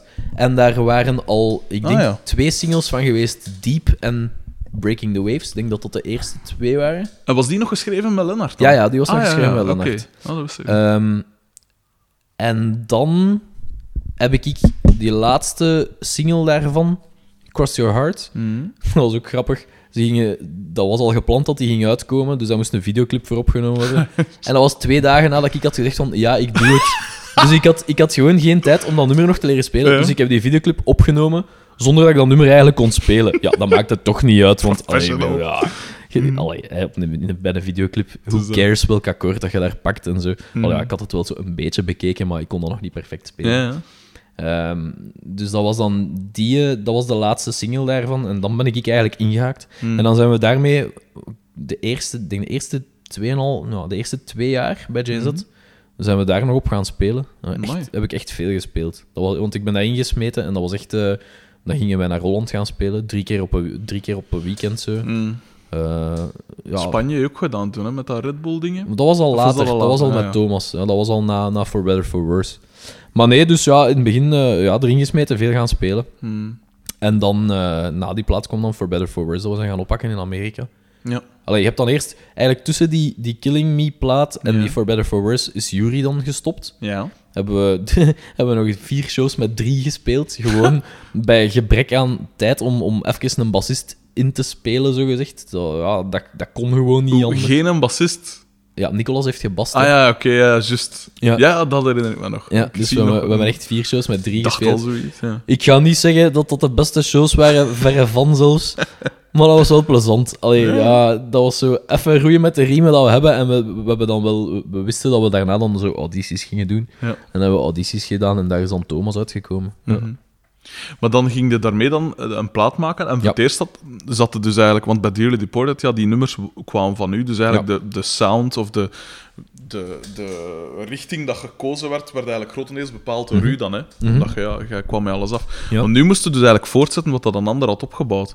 En hoe beviel dat dan? Want uw rol is dan volledig anders. Mogen ze wel de gitarist. Ja. Dus je moet wel veel schrijfdingen doen. Ja, ehm, bij, bij Z lag dat inderdaad anders. Dat wil zeggen, Nicolas was daar de man van de melodieën. En allee, daar, daar ben ik hun nog altijd heel dankbaar voor. Die hebben ook mijn, ehm, mijn visie op melodie nog, eh, hoe zou ik het zeggen, vernauwd, vernauwd of verscherpt. Nicolas was iemand die dat tegen mij ook nog altijd kon zeggen van... Ja, maar zoek daar eens meer melodie in. Of laat dat, eens een, laat dat nog meer zingen, want ik voel niet genoeg melodie. Dat ik dacht van... Oeh, niet genoeg melodie. Nee, ik ben ik wel degene van de melodieën. Wat, wat, wat is hier nu? eh, Niet genoeg melodie. Zo. En, en allee, dat is wel tof. Dat heeft me wel heel veel geholpen. Maar het proces bij hun was eigenlijk... Daar was Nicolas dan degene dat met het idee aankwam. Maar dat was dan eerder wel meer een, een, een, een Of zo een, een, een- een, zanglijn of een strofe of een refrein. Maar daarmee, daarom nog niet per se muzikaal uitgewerkt. Daarvoor werd er dan wel meer beroep gedaan op mij. Ja. Ehm, dus ik, ik legde daar dan een deel muziek onder. Mhm. En dan gingen we met dat stuk weer verder zoeken naar andere dingen dat, dat we vonden dat erbij paste. Wat dat we dan bijvoorbeeld wel naar band gingen luisteren en gingen zeggen van hey, dat is tof gedaan, misschien kunnen we iets in die naar doen, maar dan anders. En... Dus toch echt zo wat kijken naar wat dat een andere groep... Ja, toch, toch wel. Nee. Allee, niet, niet, uiteraard niet letterlijk kopiëren, maar daar, daar, werd, allee, daar werd regelmatig wel zo gezegd van, kijk, dat is van die band, is een bekende single, waarom marcheert dat goed? Waarom werkt dat? Hmm. Want ja, bij James Z was het simpel. Als je daar een single moet schrijven, ja, dan, dan, moet, dan moet marcheren. Hè. En je, Mhm. je, kunt, je kunt je niet permitteren om te zeggen, oh, we gaan hier een paar leuke punkrock nummertjes maken waar dan niemand ene fuck om geeft. Ja, nee, dat Mhm. gaat niet. Hmm. En, en we deden dat en, en dat, dat werkt. Alleen Nicolas is daar ook, is daar ook een meester in om, om, om, om zo'n dingen aan te voelen. Dat is wel echt zo. Ja. En eh, ja, zo ging dat dan. Ehm, wat, dat me dan ook, wat dat ik dan ook wel nog een interessant gegeven is, dat je dus inderdaad, je komt, gelijk wat dat gezegd, plots is dat wel anders. Een single moet marcheren. Je komt dus van zo de, het, het, het DIY onder de kerktoren, Ja. punkrock. eh, eh, Eerder alternatiever ja. dan. Ja. En plots komt in ma- een mainstream groep terecht. Want oké, die zwarte plaat was nu wel nog. Die is niet super commercieel. Er zitten wel commerciële dingen in, maar die was, die was wel nogal ja, anti, hè, gelijk die anti-anthems. Dat was wel echt een, een, een, een soort ode aan, aan eh, tegencultuur of zoiets. Of allee, zo interpreteerde ik dat toch. Mhm. Maar dat was wel een grote groep en inderdaad, een single moest wel, moest wel verkopen. En die zat hem bij een groot label, dacht ik toen ook al. Ja. hè. Eh, Ja, Pios. Voilà, dus eh had hij daar dan, hoe vond hij dat dan zelf? Want dat is dan wel een cultuurverandering toch? Maar ik ben, met dat gegeven ben ik nooit bezig geweest. Voor u was het gewoon, dat is James Z, mijn, voilà. mijn jeugd. eh, voilà, dat, dat, dat was helden, ja. Dat waren één mijn jeugdhelden. Allee, hoewel dat, dat, dat vervalt snel. Hè. Allee, ik bedoel, Ja. De eerste repetitie dat je daar staat, er zodanig onder de... Ik weet nog, ik was echt compleet onder de indruk. En, en ik denk dat die eerste nummers, dat mijn handen eerder een vak te hoog gingen, omdat ze aan het bibberen waren, dan dat ik... Allee, maar Ja. maar dat, dat- uiteraard gaat dat, dat gaat snel over. Hè. Een keer dat je daar, dat je daar twee keer mee afgesproken hebt, dan weet je ook wel van... Hé, kijk, het zijn ook gewoon mensen. Hè. Ehm, en nu ben ik even de, de vraag kwijt. Het mainstreamige Ah, ja, ja. gegeven. En, en ja, nee. Allee, ik ben nooit degene geweest. eh, ik, ik vertel dat nu wel zo, maar ik, ik ben nooit degene geweest als er nummers gemaakt werden die dat ging denken van oké, dit moet nu een single worden. Daarvoor was er Nicolas wel. Dat was altijd de waakhond die dat zei van nee, het is niet, Ja. niet zo genoeg of niet zo genoeg. Ja. Maar ik heb me dat zelf nooit aangetrokken. Het grote verschil waarom? Dezelfde reden als waarom dat ik de dingen nu nog altijd doe. Ik speel muziek omdat ik dat graag doe en omdat mijn hart daarbij ligt. En dat mag punkrock zijn onder de kerktoren. Dat Mhm. mag punkrock zijn wat al op de radio moet komen. Mhm. Dat mag gelijk nu een coverband zijn. Dat mag Brusselse Nederlandstalige rock zijn. Mhm. Dat, mag, dat mag een slager zijn. Als ik dat tof vind om te doen en als, dat, als, dat, als ik daar mijn voldoening uit haal, dan maakt mij dat eigenlijk niet zoveel uit. Mm. Ik ben niet, ik ben niet een muzikant die dat bezig is met de, de ethiek van, van Mm. waarom maak ik muziek. Ehm. Of, of het, het moet zo zijn omdat het anders te commercieel is, of het moet zo zijn omdat het anders niet Mm. commercieel genoeg is. Dat laat ik aan anderen over. Ik vind dat... Ik bedoel, ben altijd gepassioneerd bezig geweest met het, het gegeven op zich. En, Ja. en ik vind dat heel mooi om iets te zien groeien. Mm. En om, om, om dat met andere mensen te kunnen doen. Ik bedoel, Mm. de afgelopen jaren, alle mensen dat ik heb leren kennen, ja, dat is dankzij muziek. Mhm. En daar zitten, daar zitten heel goede vriendschappen tussen. Daar zitten ook mm, vluchtigere relaties allee, met andere muzikanten. Mm. Maar dat vind ik niet erg, omdat je weet, allee, je weet wat dat je aan elkaar hebt. En, en, en ja, ja. Mm. Moet je nog wat water hebben? Oh, wel ja, voordat ik hier weer begin te, te proesten en te hoesten. En... Maar ik zal u wel in gang zetten met een vraag. Ja, zet me al in gang met een vraag. Eh, wel, dus op een gegeven moment is Ja. ook eh, dat James dat verhaal gestopt. Ja. Hoe, hoe kwam dat? Wel, dat is eigenlijk, dat is eigenlijk heel simpel. Allee, heel simpel. Ehm, op een bepaald punt, na... Hoe lang was dat? Een jaar of zeven zeker dat ik bij Jazz heb gespeeld.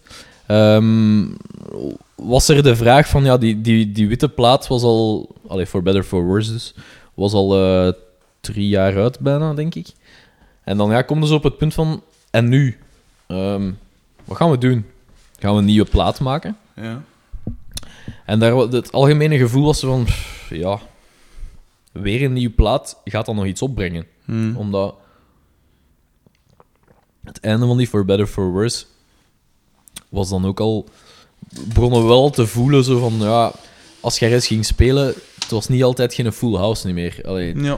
we hadden dan, eh, het was dan 15 jaar JNZ, we hadden dan 15 shows gedaan. Daar waren hele toffe bij, maar daar waren ook een aantal shows bij waarbij dat we dachten van... pff, waarom zijn we dat hier nog aan het doen? Zo, allee. Echt? Amai. Ja, soms was dat, was dat zo wel wat teleurstellend. Ik zeg niet, allee, dat was niet vaak, maar af en toe toch zo. En dan, dan, dan stel je de vraag van, ja, wat, wat is de volgende stap? Hè? Nog een plaat? Wie zit daarop te wachten? Ja, pff, ja de fans, oké, maar zit daar verder nog iemand op te wachten? Misschien niet. Misschien moeten we het over een andere boeg gooien. En iedereen had zoiets van, ah, misschien moeten we dat echt gewoon doen. Ehm, stoppen is geen optie. Dat was sowieso, dat stond... ai, Ja. dat was niet in de picture. Het was, we gingen doordoen, maar met iets anders dan. Hm. En dan zijn we eigenlijk van alles beginnen proberen. Echt, pff, je kunt het zo zot niet bedenken. Allee, ja, Zoals? ja, dat ging, dat ging van, van, van, van stevige rocknummers eerder naar het, het, het Americana hardrock genre tot ja, het Mano Negra, ska-ding. Hm. En dan zijn wij ehm, demo's gaan opnemen. We hadden dan een nummer of tien. Zo'n beetje, ja, een beetje uit de... Alleen, een wire, een wire van tien nummers die dat eigenlijk... Ja, laat ons zeggen zo, waarvan dat er elke keer 30% wel bij elkaar aansloot, maar zeker niet alle tien. Zo. Die- Ja. Dat, dat was geen samenhangend geheel. Dat was gewoon een probeersel van van alles. En we gingen dat dan opnemen en we gingen dan kijken wat dat er eigenlijk het beste werkte volgens Ja. ons. Hebben we dat gedaan. En ik heb die nummers gehoord en dan, was, dan werd er gezegd van ah, dat en dat en dat, dat is echt tof. En dat waren onze meer de ska, salsa dingen, Hm. wat dat ze nu met Circo eigenlijk zo aan maken. Allee, Ja. Maar dan in een, in, een, in een minder gevorderd stadium, maar zo wel al die richting uit. Ja, En dan dacht ik van, nee, dat is uw ding. de, ja, zo ska, ik vind dat tof en zo, maar om dat ja, twee dagen in de week te gaan repeteren en daar dan mee te gaan optreden, ja, dat zag ik echt niet zitten. Mhm. Gewoon, ja, ja, nee. Dat is mijn ding niet. Ja. En dat was een hele, dat was een hele pijnlijke keuze, want hoe gemakkelijk dat de keuze ook was om erbij te gaan spelen, zo moeilijk was de keuze om dan te zeggen van, ik laat mijn, mijn, mijn ja, zo kill your darlings, hè. ik laat mijn eigen jeugdidolen dan weer achter om dan Ja. iets te gaan doen waarvan ik ook niet weet wat dat... dat allee, op die moment had, had ik wel al gesproken met Jeroen dan van de fanfare. En Ja. was er wel al gezegd van, ja, wij kunnen wel een extra live-gitarist gebruiken. Maar dat, stond, allee, dat was toen voor mij zeker niet de aanleiding om te zeggen van, ah ja, dan ga ik stoppen met Gen Z en ga ik dat gaan doen. Mhm. Dat was... eh, wel, dat was wel moeilijk. Hm. Ik heb daar heel lang, heel lang over getwijfeld. Mhm. Ehm, maar uiteindelijk was dat echt het beste, want ik ging dan... Er waren momenten dat ik met tegenzin ging repeteren en dan wist ik echt van, oké, dat is niet Mhm. oké. Ik, bedoel, ik kan nog zo moe Ja. zijn en nog zo lastig zijn, maar ik, als ik ga repeteren, vind ik dat allemaal niet erg. Ja. Maar als ik dan echt merk aan mezelf van, ik ga met tegenzin repeteren, ja, dan, dan, dan is het niet oké. Ja, ik weet dan nog dat we... Dat, we, dat was zo aan... Ik weet nog in uw Gen Z-periode met veel geregeld ge- basket en Likkerk hè, op, op plein. Mhm. We zouden dan dat vaker af en toe doen, ja. Absoluut. Zo'n beetje therapeutische sessies.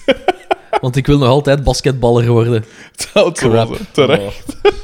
Ja. 32 of wat is het? Ja, voilà. Ehm, eh, maar dus er was wel al iets van... Con Allee, dus de, de- Mhm. Jeroen had dan wel al zo wat laten vallen van ja, het, het zou wel handig zijn. En wat heeft u dan... Waarom zei je dan bij hun gaan spelen? Want je kunt, ja, je kunt wel stoppen met Gen Z, maar dat wil nog niet zeggen dat je bij...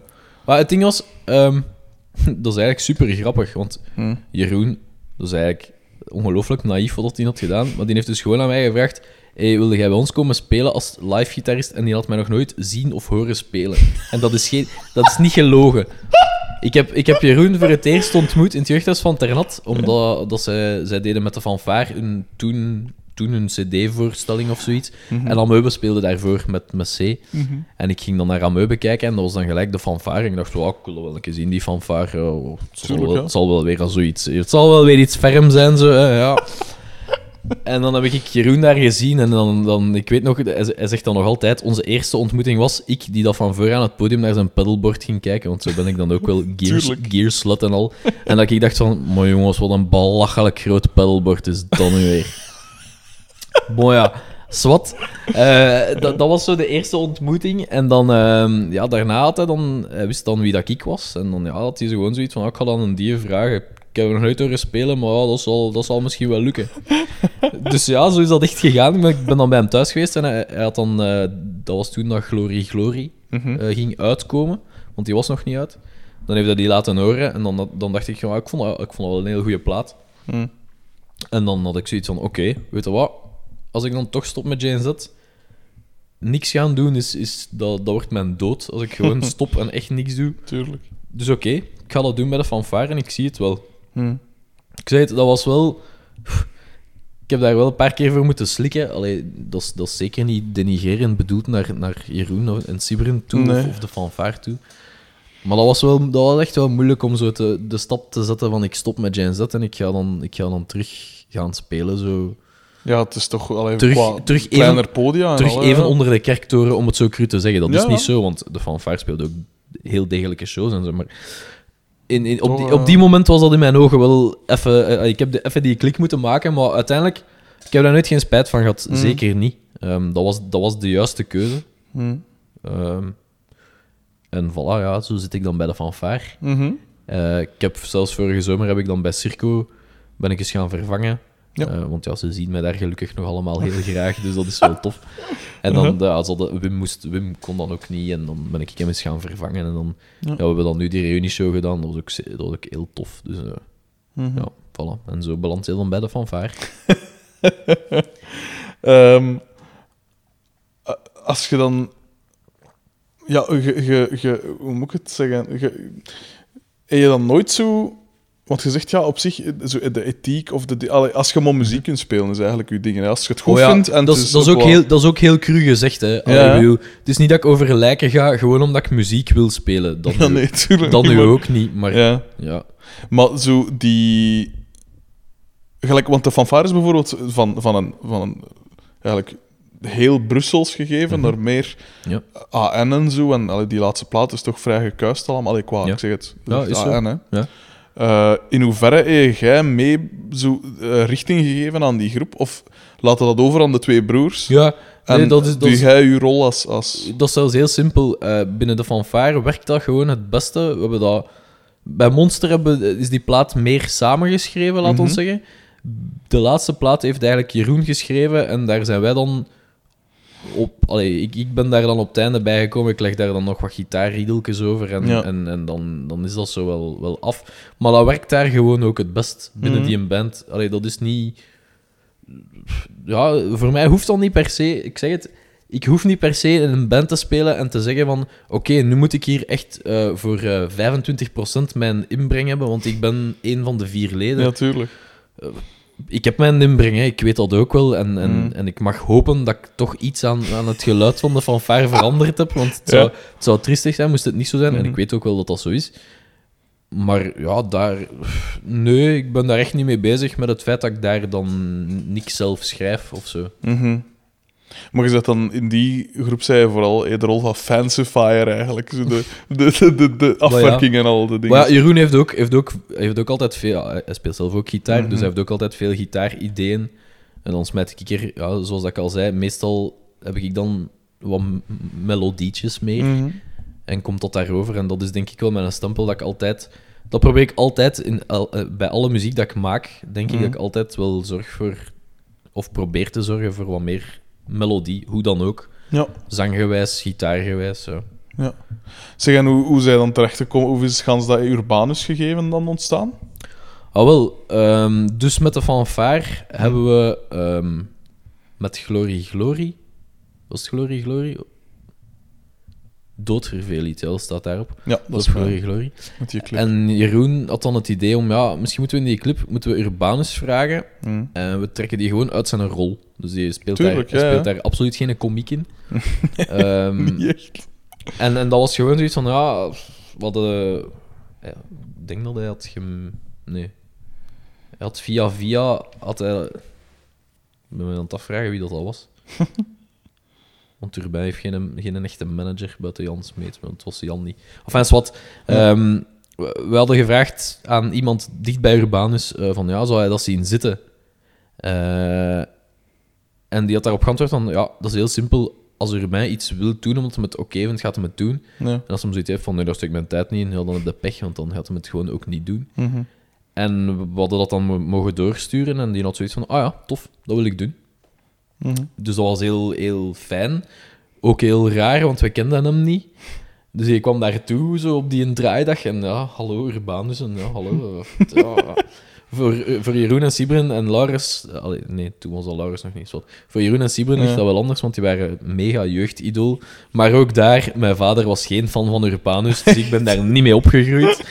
Dus ik had zoiets van, ja, die Urbanus, dat is wel een toffe P. Allee, ja, ik bedoel, ik weet Ja, ook wel wat tuurlijk, hij ja. gedaan heeft en zo. Mhm. Maar ik had daar niet zoveel, niet zoveel voeling mee. Mm, Geen verafgoding. Voilà, tegen Jeroen en Simon was van, wauw, Urbanus, eh, ja, oh.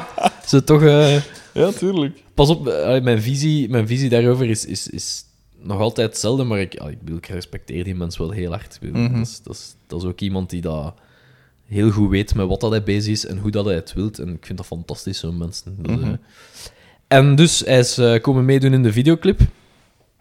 En dan eh, heeft Jeroen had dan ehm, contact met Lisa.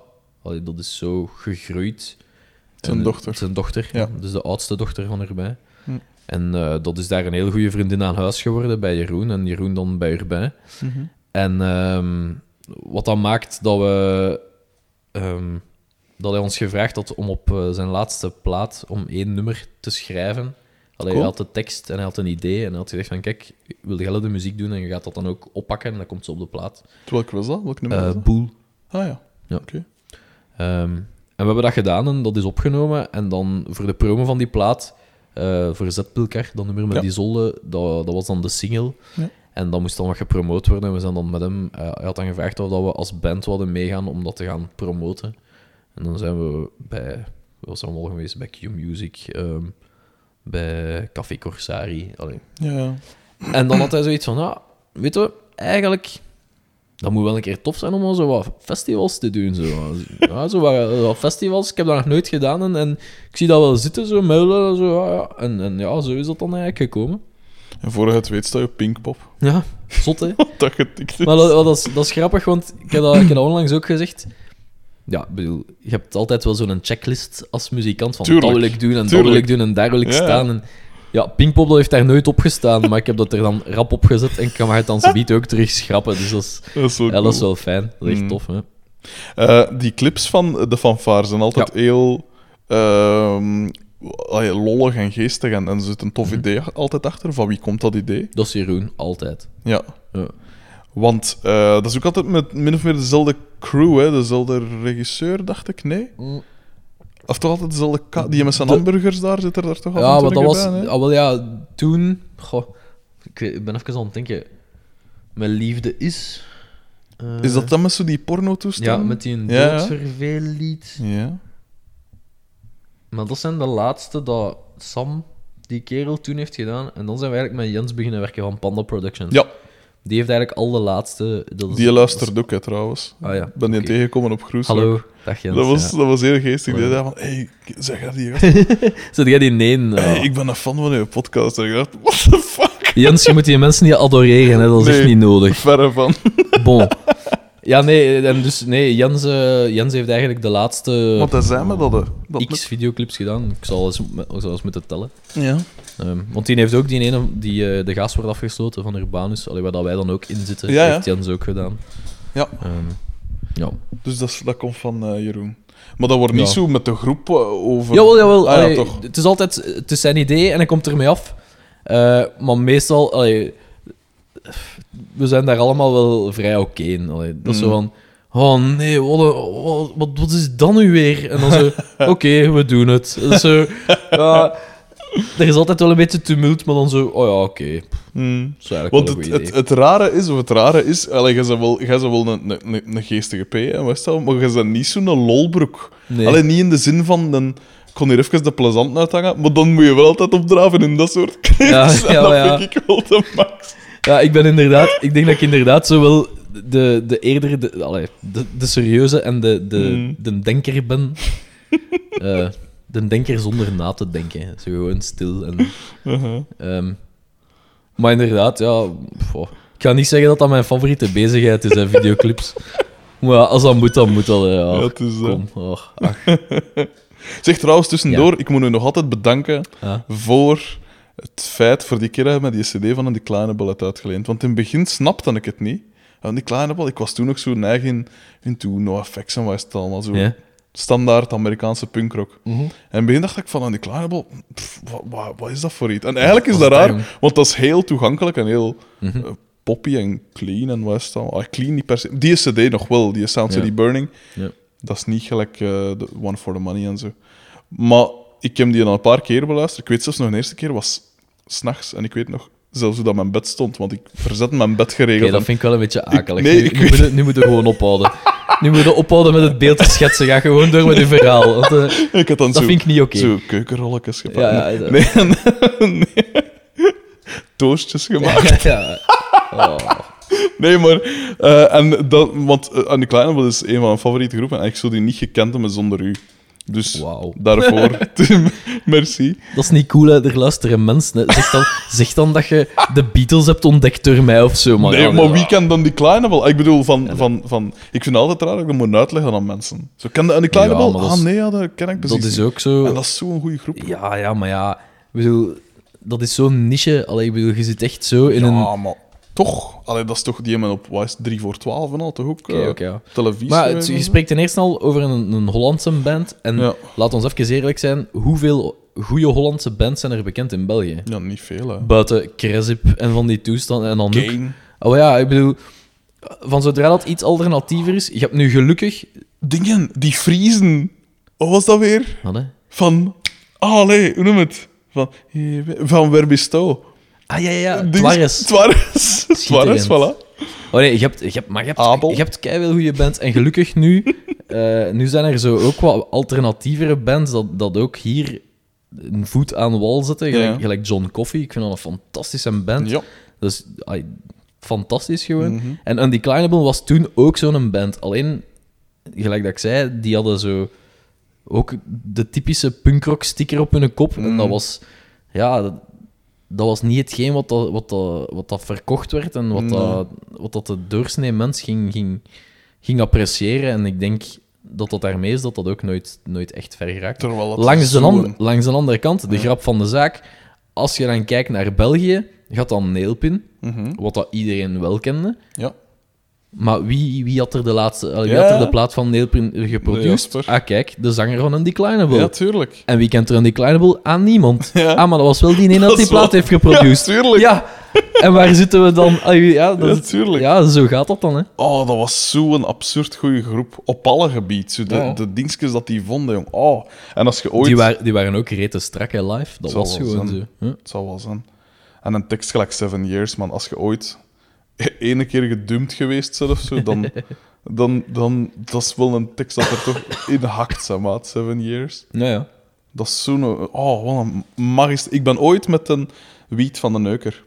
Van, Mhm. van, de Van de Neuker Brothers. Yes. Ehm, ben ik ooit... Ik was op surfkamp geweest. eh, of ik ging mee als crew. Ik heb in mijn Ah, leven een half uur op een surfplank gelegen. Hè, dus Ja. niet ges- gestaan. Maar- en nu komt het verhaal van de weg, de weg naar Ja, de, de camion. Ja, ja. Gans de weg, letterlijk van hier tot, tot gans het uiterste zuidwesten van Frankrijk. Dus echt de grens met Spanje. En men, eh Je doet- whatever. Je doet, zit echt, te je doet echt te veel interviews. Je hebt al in een van die interviews ook al eens gezegd, want ik heb dat al gehoord. Nu je wel verraden dat je er al nog geluisterd hebt. Natuurlijk. natuurlijk. Ah. Oh ja, ja. Oh, Ja, want je kunt gaan wel zeggen, ah, ik heb een keer naar de Van Biezen Oh, geluisterd. nee, maar ik heb nee, nog niet gezegd in dat ding met de Van. Biezen zijn maat. Nee. Ja, plus dat je mij ook al meermaals vernoemd hebt in interviews, maar tang, nee. Dus, ah, dat weet je dan ook. Dat is even laat. Het komt allemaal, het komt allemaal uit. Ehm, nee, maar ja, dat is zo. Ik, Ja. ik schaam me daar niet voor, Tim, om te zeggen dat jij een belangrijke muzikale invloed in mijn leven bent geweest. Ja, kun je dat nu wel wegleggen, Eh, maar... Nee, nee, het is oké. Eh, maar waar, wat, wat ging ik nog zeggen? Ah ja, dus maar tussendoor had hij dan met, met de fanfare had de collectors. Ja. Wat dat in mijn oren op dat moment was eigenlijk de fanfare in het Engels. Of Ja. was dat mij gedacht? Maar dan iets serieuzer, zo, hè? iets ja, minder. ja, nee. Of is dat mij gedacht? Ja, nee. Ik, ik kan u daar geen gelijk in geven. Oké. Allee, ik kan, u dat, ik, kan natuurlijk... Hmm. Als jij dat vond, dan, dan vond je dat. Hmm. Maar het idee met, met Collectors was... Ja, de fanfare was even zo wat... We hadden Monster opgenomen. Want het was vier van de vijf, of nee, drie van de vier. Allee, het was... Ja, het was eigenlijk gewoon Eigenlijk- de fanfare plus Nick eh Voilà. Rondu, de, de ex-gitarist van Campus dan, Ja. van een hardcore band. Ehm, Geweldige groep trouwens. en, en, en Jeroen die zong dan alleen bij Collectors en speelde geen gitaar. Dus we waren dan met twee gitaristen en een, een losse zanger, zogezegd. Ja. En de bedoeling met die band was eigenlijk om, om, om te kijken van ja, misschien moeten we eens zien als we iets doen in het Engels. ehm, of dat dat meer aanslaat dan ons, ons ding met de fanfare. Allee, met de fanfare was het even zo... Was het even oké en, en, en niet dat we daarmee wilden stoppen, verre van, maar zo, ja, dat, dat voelde wel juist aan om, om iets anders te doen. Ja. En dan hebben we dat effectief geprobeerd, maar ik denk niet... Allee, die Rise and Fall, dat kunnen nog naar de fanfare teruggelinken, maar die andere nummers, dat vind ik toch al moeilijker. Ah ja, oké. Allee, I'm a Collector ook wel nog, maar er waren wel een, een heel aantal nummers die dat echt volgens mij niet, Oké. niet zo fanfare-minded waren. En inderdaad, ja, ook veel serieuzer. Allee, bij de fanfare zit er altijd wel... Dan vervalt de vraag. Nee, nee. Bij de fanfare zit er altijd wel de nodige humor ja, in. wel. Wel. al zijn het serieuze teksten, dan zit er nog wel ergens een ondertoon zo. Ja, ja. En bij Collectors was dat wel, wat- was dat wel wat serieuzer, ja. Oké. Mhm. En, en ik vind dat tot op de dag van vandaag nog altijd spijtig dat we daarmee gestopt zijn. Mhm. Want ik vond dat wel heel fijn. Ehm, en Jeroen, weet dat, ik heb hem dat ook al gezegd. Hij heeft daar absoluut geen probleem mee om dat te begraven, want hij heeft daar niet zo'n goede herinnering aan, denk ik. Maar Oei. ja, dat is ook de reden waarom dat we er eigenlijk mee gestopt zijn. Allee, hij niet alleen, was gewoon... Ja. Ja. Dat was dan ook weer goed geweest en dan was het tijd voor een nieuwe plaat met de fanfare. En dan vallen. Mhm. Ja. Wat dat mij wel opviel toen ik Jeroeneke zag met Refused Party Program, Mhm. de geweldige, geweldige covergroep van dus The Shape of Punk to Come van Refused, Mhm. met Peter, van Brut, Peter en Stefanie van Brutus en eh, wie was nog allemaal, de, de, eh, Ed van Arizona en zo. Ja. Eh, en ik vergeet dingen. Die kaal, die P met van zijn effecten, ja. Die vergeet ik altijd om een of ander. Allee, die, dat is, ja, die ander kan ik iets. Ja. Allee, het zit niet iets dichter bij mijn dingen. Maar ehm, eh, wat dat me toen opviel, was dat de, de Jeroen eigenlijk een ongelooflijk geweldige... Als een zwaar doorgaat, Mhm. heeft hij een geweldig stemgeluid. Ja. Heb je nog nooit gepijst van, als je dan toch zo'n keer een zijsprong of zoiets doet, van daar is iets mee te doen.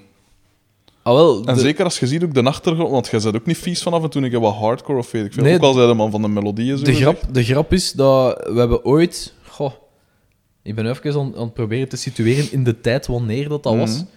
Maar er is ooit sprake geweest van, hey, zouden we een keer niks hard doen samen? Ja, tuurlijk. Ik denk zelfs dat dat nog voor... De, was dat al nog voor? Nee, dat kan niet, want dan kennen we elkaar nog niet.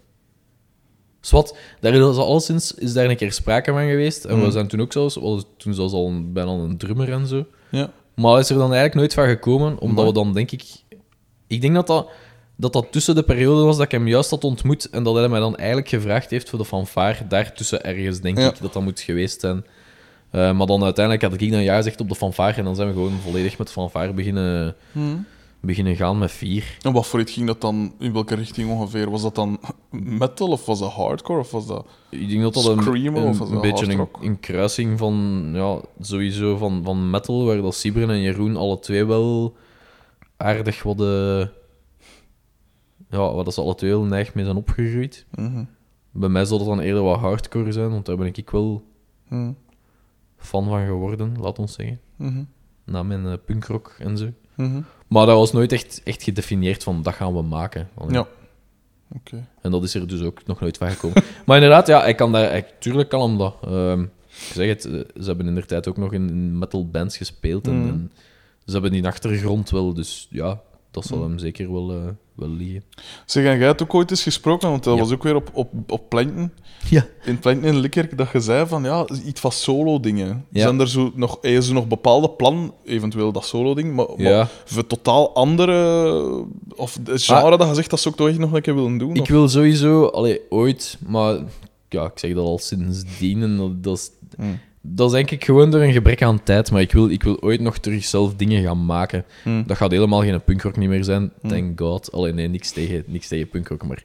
Hmm. ehm, Dan moet je nu niet meer... met- Allee, dat is ook... Wat kun je nog doen dat dat wat vernieuwend is? In dat Dus dat, maar ik ben, ik, ben erg, ik ben zelf heel erg fan, nu en al, al jaren, van dingen zoals, zoals een, een Dead Cap for Cutie. Oh, wel Ehm. Zo, John Mayer heb ik het laatste half jaar ook wel heel hard ontdekt. Ik kan niet zeggen dat ik een mega fan van ben, Ja. maar ergens weet ik dat ook wel, weet ik ook wel erg te appreciëren. Ehm, Geen idee. Daar kan ik echt niks van. oh, ja, dus ook zo van die Americana luisterpop. Nou ja, ja. Ehm, Maar Deathcap vind ik wel ook en super sowieso wil ik, wil ik zoiets wel doen. Het leuke aan, het leuke aan zo'n deadcap vind ik dat dat heel... Dat is heel melancholisch, hè. Ja. Allee, die, kan, die, die kunnen zo een, een vrolijk nummer maken zonder dat dat echt vrolijk is. Dat is, onge- dat is ongelooflijk. Ja, Allee, tuurlijk. ik ken maar weinig bands dat dat, dat, dat, dat, dat echt zo ehm, uitgesproken kunnen. Mm, En, en ja, zoiets wil ik ooit wel nog gaan doen. Absoluut wel. mm. Maar ja, momenteel ben ik gewoon te druk bezig met, met alles. En, en als ik dan dus de zeldzame momenten dat ik thuis ben, dan heb ik voorlopig geen zin om te zeggen van ah, nu ga ik eens fijn nog wat nummers gaan schrijven ook. Ja, tuurlijk. Dat begrijp Daar, daar ga ik dan in mijn, eh, mijn muzikaal spectrum wat plaats moeten maken. Want, ja. Want, en dat is ook natuurlijk het, het rare als je ziet, of het rare, als je ziet wat dat je allemaal al gedaan hebt. Ja. Ja, sinds een aantal jaar ga jij geregeld te hort op met Willy Sommers. Sterker nog, jij betrekt mij daarin op toch ene keer. En dat blijft een van de coolste dagen van mijn leven. En het begon dat jij om acht uur 's morgens, of om, het, zal niet veel later geweest zijn, dat je me belde. Ja, zeg, hey, hey, ga goesting om van, van de middag mee eh, die, op tien om te zien te spelen met Willy, te playbacken met Willy Sommers. Ik, Het was de Vlaamse tien, de Vlaamse correctie. tien- Anne's Vlaamse tien. Correctie, inderdaad. Maar ja. ja, zo de opvolger toch, Ja, hè, ja, van dingen. En ik weet nog dat ik met mijn ogen toe zo nog in mijn bed lag, want ik was werkloos of ik studeerde nog, weet ik veel. Ik had tijd alleszins. En ik, ik weet nog dat je, eh, je zo eh, enthousiast... En ik zei, "Bah, ja... En je zei, ja, ik krijg gratis drank en eten. En 100 euro of zoiets. Ja. Eh, ik zeg, jongen, ja, pff, het is, het is oké, zo, zo was het verniet. Doe ik mee. Ja, ik zal u dat nummer sturen. En dan moet je dat van doen. van doen. We komen nu aan of wat is het, of kom bij mij. En dan nog de viage in Brussel. En ik, heb, ik weet nog dat ik toen dat ik dat leren speelde. Dat ik dacht, kom, ik mag de Tim en de Willy niet teleurstellen. ik moet dat kunnen. dat was zo cool. Want je ziet dan al die coryfeeën passeren. En Jos van Oosterwijk zie je dan zitten. En dan Laura Lynn en de Pitta Boys waren daar. En de Romeo's. En wie was de alle Dat was de schoonste dag van uw leven, hè. ik Dat weet is- het. zal niet veel geschelen hebben. Eh, en ik weet nog, hè, dus jij vol tattoos, ik vol tattoos, maar alle twee dan met zo'n nummerken, toch? dat, was, Ja, ja. dat was zo cool. En de Laurens was er ook bij, hè? Ja. Die een drumde toen, hè? Ja. Het verhaal met Willy is eigenlijk... Ja, hoe zij erop gekomen, wel. inderdaad. Dat is toen, toen eigenlijk begonnen. Ehm, Want dat is toch raar? Als je Ja, komt ja, punkrock en Ik dan begrijp- James Dead... ik, begrijp dat, ik begrijp dat dat volledig raar en, en dat, dat er zijn ook mensen. om te beginnen, ik doe dat echt graag. Dat is, dat is, heel, dat is heel moeilijk te geloven voor sommige mensen, maar dat is echt fijn. Waarom? Omdat de laatste jaren ben ik, ben ik ehm, door van Gen Z naar de fanfare te gaan. Door, eh, ik speel dan ook zo basgitaar in een 60s band en dan Mhm. met, met Willy. Ben ik zo echt van mijn instrument. Ja, ik, hoe moet je dat zeggen? Ik heb geleerd om daarvan te houden. Gewoon om. om, om ja, ik, wil, ik speel sowieso al graag muziek. Maar ook door, om andere dingen te spelen en, en, en daar mijn, mijn Mhm. voldoening in te vinden. Zo. Ja, ja. En bij Willy is dat ook zo. Tuurlijk, ga je mij thuis een cd vol slagerzeuren opzetten? Uiteraard niet. Ik bedoel, ik vind dat helemaal niet tof om naar te luisteren. ja. Maar met die theatertour dat we nu doen, dat is, ja, ik vind dat echt heel fijn om, om, om, om dat te spelen, omdat dat een hele andere benadering is van muziek dan ik gewoon ben. Ik moet daar Ja. ook ehm, van partituur lezen. Ja, ik kan, ik kan niet, geen noten op zich lezen, maar ik kan wel akkoorden en, en, Ja, ja. en maten volgen en zo. Dus. Ehm, maar ja, dat, dat, dat is dat begonnen ehm, met een baas. Zijn vrouw Ja. is de beste vriendin van Willy, zijn vriendin van Cindy. Ja. En toen, in der tijd, ehm, voor die Vlaamse tien, had hij eh, een playbackband nodig. Mhm. En zijn manager had voorgesteld van, ja, we, we pakken vier danseressen eh, van de dansschool en die, we geven die instrumenten en een ander. En hij had gezegd van, nee, nee, ik vind dat niet cool, want allee, je ziet dat dat, je ziet dat, Ja, dat niet echt is. En, nee, nee, dat wil ik niet.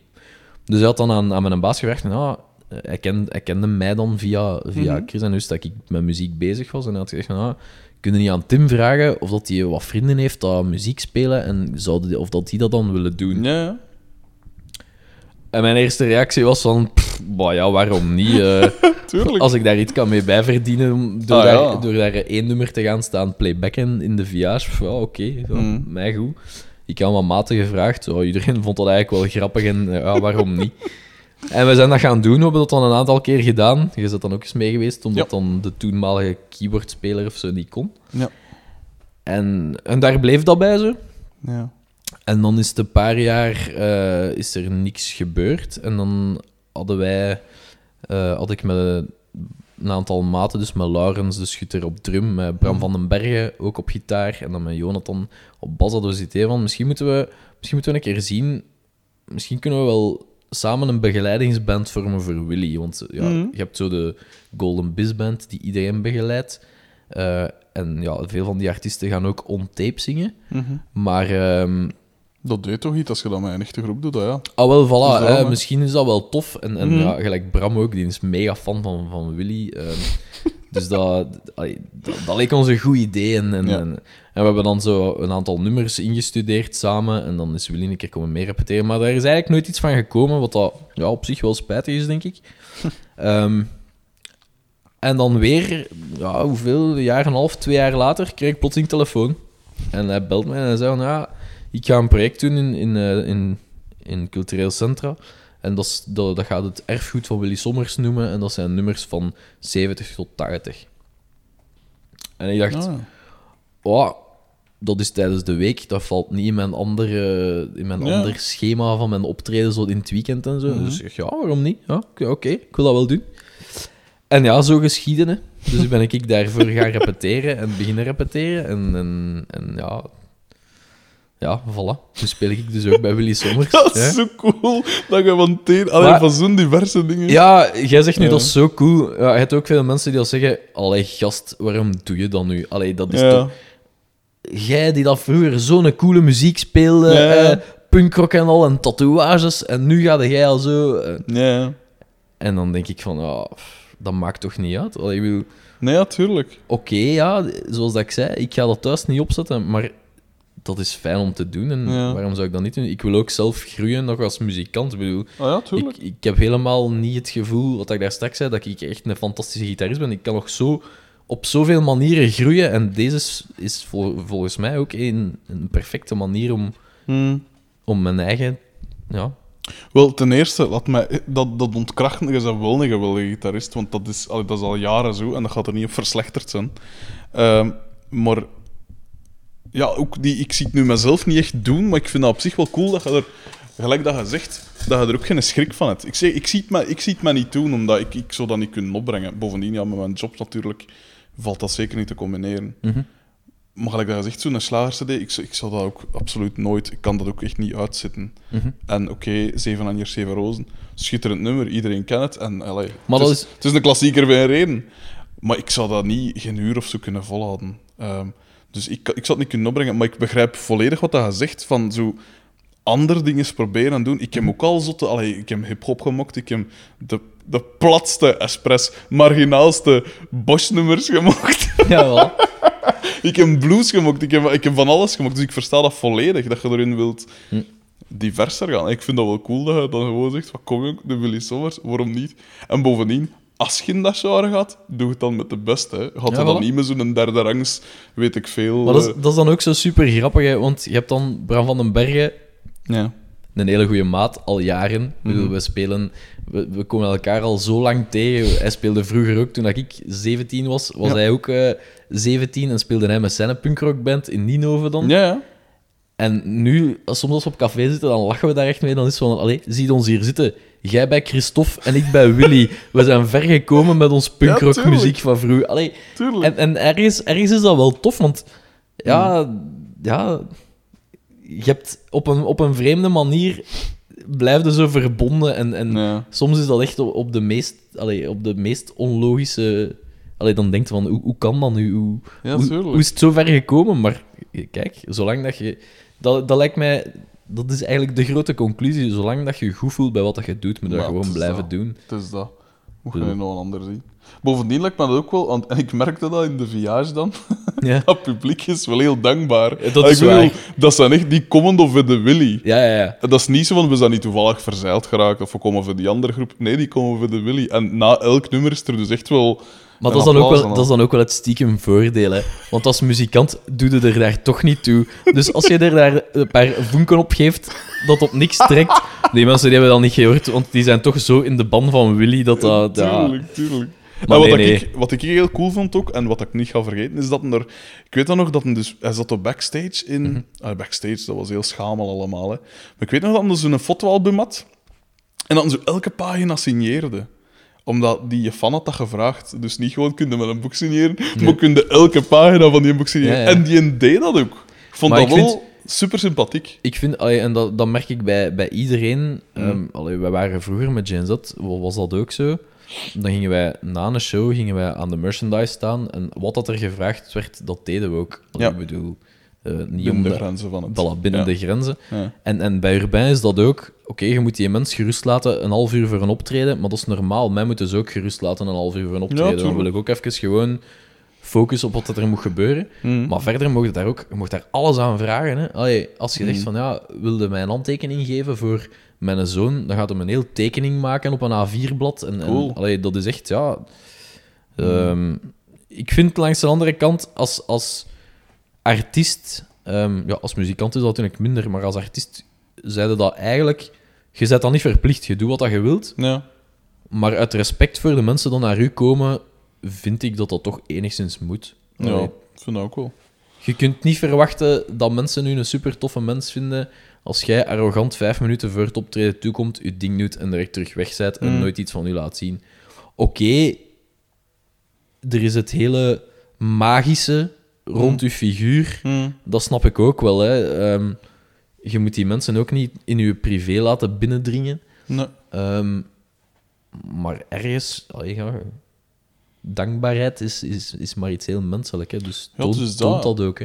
En het, is ook interessant als artiest. Ik zat bij Johannes van de Vanjets nu eh, van de week, eergisteren. Mhm. Die zei ook van ja, zo voor en na een, op, of na een optreden, eh, of als mensen bij u komen en ze zeggen van ja, dat nummer heeft dit of dat betekend. Ja, dat is wel cool dat je merkt dat je verschil, je maakt het voor iemand. Zeker. In welke hoe dan, gelijk dat je er juist zei, met zo die gasten van, van die andere groep, van Set Things Right of wat was? Ja. Dat dan zeggen dat is, dat is toch dat, dat voordeel Ja, toch, hè? dat, dat, is inderdaad, dat is inderdaad heel fijn. Nu ook, met die, eh die reunieshow van Jane Z, Hmm. daar was een fan dat ik nog ken. Allee, die was al, dat is al een iets oudere, een oudere man. Ik weet niet Mhm. juist hoe oud hij is, maar hij heeft ondertussen twee kinderen. Mhm. En die was nu op die reunie met zijn twee kinderen. Die twee kinderen waren mee. En na de show ehm, gaan we zoals altijd naar de t-shirt. En die staat daar met zijn twee kinderen en zegt: Ja, mag ik, mag ik een foto maken? Allee, mijn zoon zou graag een foto met u willen. Ah, oké. Mhm. Mee op de foto. En dan ja, worden getagd op Facebook. En dan staat er zo bij: Mijn zoon met zijn gitaarheld. En dan, zo, en dan, en dan, dan is er iets van: Oké, als ik voor dat manneke Ja, het verschil heb gemaakt op die avond door daar mee op de foto te gaan. En, Mhm. en oké, ja, dan, dan is dat fantastisch. Hè. Ja, tuurlijk. En als die jongen dan binnen een jaar zegt: Papa, ik wil een gitaar, want Tim van Jane Z die speelt ook gitaar. En dan Ja. is dat nog beter. Ah ja, dan- Ja, tuurlijk, het zal wel zijn. en dan is dat niet omdat ik dat ook doe, maar gewoon omdat ik de aanzet heb kunnen geven aan, aan iemand om, Mhm. om misschien ook met een, een passie voor zijn leven te beginnen op dat Mhm. moment. Ja. Iets anders. Ja. Gear. Want je zei tussen Oh, al dat je een gear slut bent. Maar wat dat, wat, dat heel, wat dat heel raar en cool was, is dat je ooit een signature model van je eigen had, het ongeveer. ja, Hè? Ja, ja, ja. En wat was dat? Van, van, want, Eh, dat, merk, dat merk heet, dat bestaat nog altijd, VGS-gitaren. ja. Eh, dat zijn Duitsers. Ja. En die hebben mij benaderd ehm, via iemand hier. Eh, dat was ten tijde van Jane Z. Hm. Ehm, en dat was eigenlijk heel simpel. Die gasten zeiden: Ja, we zoeken nog een paar endorsers en jij, jij lijkt me wel een goeie. En ik dacht: Ik? Uh-huh. Ik zei: eh, f- f- Ja, oké. ja. Als jij het zegt, ja. Een gratis gitaar, daar zeg je natuurlijk geen nee tegen. Allee, Natuurlijk in die, op die moment dacht ik nog van, ja, wat gaat me dat hier kosten? Want ik ken dat met die deals tegenwoordig. Is zo Ja. een B-deal en je moet nog, eh, toch nog 45% betalen of zo. Ja, En die was zo, nee, nee, nee, A-deal, volledig gratis. Ik zei, oké, ja, en, en wat moet ik juist doen? Hm. Ah, wel, we, we gaan nu vier, eh, vier verschillende modellen bezorgen. Hm. En dan laten we maar weten wat dat er het meeste ligt, welke pick-ups dat je wilt, Amai. welk kleurje dat je dat wilt. Tjarig. En zo geschieden. Dat is cool. Dus ik heb vier gitaren thuis gehad. Ik heb die getest. En dan, ja, er was er één die dat, die dat mij echt wel, waar ik echt Ja, ik, voor alle duidelijkheid, ik heb ze niet meer. maar, nee, ja, dat was gewoon... Ik wou, ik wou op een bepaald moment wou ik een of andere gitaar kopen en ik dacht, oh, misschien moet ik die gewoon wegdoen en dan, dan Ja. heb ik geld voor die ander. Wat ik eigenlijk wel spijtig vind, want één van de twee dat ik heb gehad, dat was eigenlijk wel best een heel goede gitaar en die had ik eigenlijk wel graag willen houden, achteraf gezien, maar Hm. ik heb geen idee waar dat die eh, zich nu bevindt. Dus.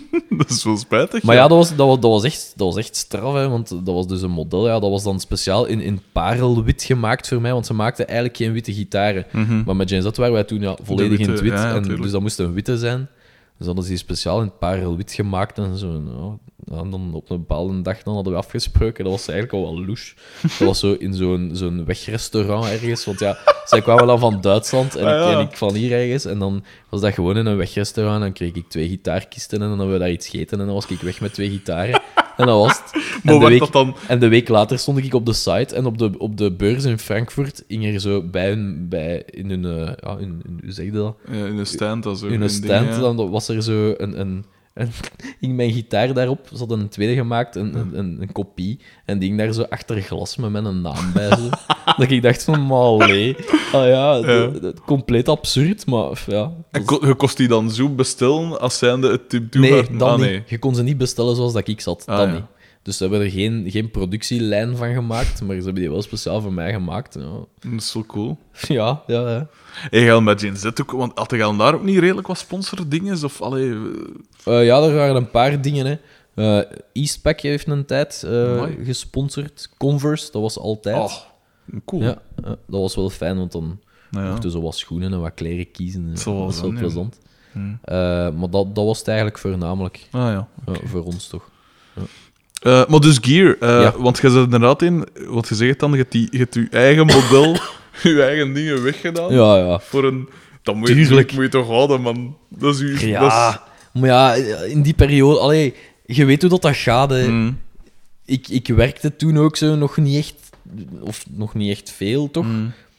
En ja, rijk wordt, wordt ook ja. niet met, met muziek spelen. Ehm, dus dat was, ja, ik wou dan een andere gitaar en ik moest dan geld hebben. En ja, de gemakkelijkste manier is dan verkopen. Hè. En wat verkoopt je Mm. dan? Hetgeen waar dat je op die moment het minste, Ja. minste bevoeling mee hebt. Mm. En ja, mijn andere gitaren, die, die heb ik wel nog allemaal. Mm. Eh, maar dat bij die had ik zoiets van, ah, ah, weet je wat, kom, buiten die twee gitaren. En, ja. Je, je nog, uit, weet je nog uit het blote hoofd hoeveel gitaren dat je al gehad hebt? Laten we ons beperken tot elektrische. Ehm, eh, hoeveel? Ik denk wel dat ik ze nog allemaal kan, kan Mhm. voor de geest halen. Wacht, hè. Ik ben begonnen met een, met een, een zwarte koordgitaar, die dat ik gekocht heb bij William in Liedekerke. Absoluut. Oh, Ja. Ja, ja. om Nee, weer nee, nee, de link met Willy Sommers aan te halen. Wacht, hè. Jawel, jawel, jawel, dat was de eerste. En ik heb daar toen, in de tijd, toen ik 15 was, een sticker van Plons opgehangen, want ik dacht dat dat cool was. Oké. Maar dat, dat, Great move. Voilà. Dan, ehm, dan heb ik een rode Epiphone SG gekocht. Mhm. Want Nicolas van Gen Z speelde op een SG, dus ik moest dat ook hebben. Ik heb daar toen ook volledig trots een sticker van Gen Z opgehangen, uiteraard. Maar dan had ik eigenlijk toch begrepen dat Epiphone eigenlijk het, goedko- het goedkope merk was van Gibson. Dus ik dacht, ah, maar dan moet ik eigenlijk gewoon een, een Gibson SG hebben. Dat, ja, dat, dat kan niet anders. Dus vakantiewerk gedaan, een maand gewerkt en mijn eh, zwarte SG Special gekocht. Ja. Daar heb ik heel lang mee opgespeeld en meegespeeld. Ehm, ik heb daar dan nog een EMG in gestoken, want dat leek mij ook een goed idee, maar dat was dan uiteindelijk geen goed idee. Maar in die tijd was dat een, was dat een fantastisch idee, want, want een EMG, ja, dat klonk echt keigoed. Ja, mhm. Eh, dan is er de SGZ geweest. Is dat die grijze Ja. dat een Bern heeft? Ja, die dat zo geweldig in balans zag? Ja, dat is verschrikkelijk. Dat is echt, die, kop, die kop die weegt volgens mij zes keer zoveel als een body, want die kantelt gewoon constant, naar daar. Ja, dat is echt absurd. Dus die is dan weggedaan en dan, eh, dan had ik wel mijn zwarte SG nog en die heb ik daarna dan verkocht. En dan heb ik ehm, mijn Bordeaux Les Paul gekocht. Want ik had met Dierly dan die laatste plaat opgepakt en dan had ik Bram van den Bergen zijn Les Paul gebruikt en dat was de max, dus ik moest ook een Les Paul hebben. Les Paul standaard gekocht, die ik nog altijd heb trouwens, een fantastische gitaar. Ik neem daar nog altijd mee op, zelfs op de plaat van Van Vaar staat die ook op. Mooi. Ik vind dat niet per se een mooie gitaar, maar die klinkt gewoon fantastisch goed. Ik ga die nooit wegdoen. Hm. Ik heb die toen ook van een verzamelaar gekocht voor, ik denk, 1400 euro en die was splinternieuw. Dat was geen krasken op niks. Amai. Eh, ja, dat was echt een koopje. Eh, dus die. Dan heb ik een eh, zwarte, Les, nee, een Silver Burst Les Paul Custom gehad. Mhm. Die was ook even rap weg als die SGZ, gewoon omdat dat ding loodzwaar was. Allee, een Les Paul is, is op zijn eigen al zwaar, Mhm. maar die was echt ongelooflijk zwaar. niet normaal. Ehm, en die klonk ook gewoon niet zo goed. Allee, ik, ik ging dat dan altijd terug vergelijken met die rode Les Paul en, en ja, nee, nee. Mhm. En dan met de witte periode, ja, dan, dan moest ik een witte, wat ik dan een witte Les Paul hebben, Mhm. maar dan een Les Paul Custom, daar had ik dan een zo wat slechte ervaring mee. Dus heb ik mij maar een witte Les Paul Studio gekocht. Wat dan natuurlijk ook zo goed niet klonk als die Les Paul Standaard. Maar ja, voor op de baan was dat wel oké. Dat wa- Die heeft lang meegegaan en, en ja, na, na die Gen Z dingen heb ik die dan ook verkocht. Mhm. Dus dan zijn we daar. En dan, had ik, dan heb ik juist de rode Les Paul, blijft dan nog over, die dat ik dus nog altijd heb. En dan ben ik bij de fanfare beginnen spelen. Dan heb ik eerst een eh, Tele Jim Atkins gehad. Mhm. Allee, die is eigenlijk van mijn pa. Dus ik heb, die eigenlijk, ik heb eigenlijk mijn pa verplicht om die te kopen, zodat ik hem kon lenen om dan te spelen bij de fanfare. Zo, zo is het verhaal eigenlijk. Ja. Dan heb ik die gehad en dan heb ik mijn. moet ik even denken. Dan heb ik die zwarte tele gekocht, een Custom 62, Mhm. die ik ook nog altijd heb. Fantastische gitaar. Ik speel daar trouwens nu met de Urbane Shows. Heb ik die nog eens boven gehaald. dus de, die heb ik. Dan heb ik die, ehm, die gouden, maar dat was eigenlijk geen gouden. Want ik ben dan ook zo al beginnen prutsen aan gitaren in, in de loop der tijd. En, en, en dus dat was, eh, dat was zo'n two-tone. Een Mexi dat was eigenlijk gewoon een Mexicaanse van 450... Nee, ik heb er 450 euro tweedehands voor betaald. Mhm. Ik heb die de lak daar dan afgehaald en teruggelakt. Niet echt fantastisch goed gedaan, maar ik vind dat wel, ik vind dat wel een heel toffe gitaar. Ja. Ik, ik speel daar graag op en, en ja, eigenlijk wel heel, heel tof. Mhm. Dus die. En dan... ehm moet ik even denken.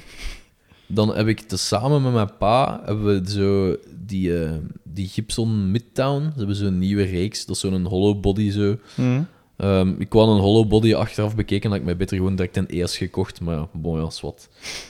ik dacht, ah, dat is iets goedkoper. Misschien is dat ook wel de moeite, maar niet. Dus, maar die ligt dus bij onze pa, dus ik gebruik die eigenlijk niet zoveel. Ja.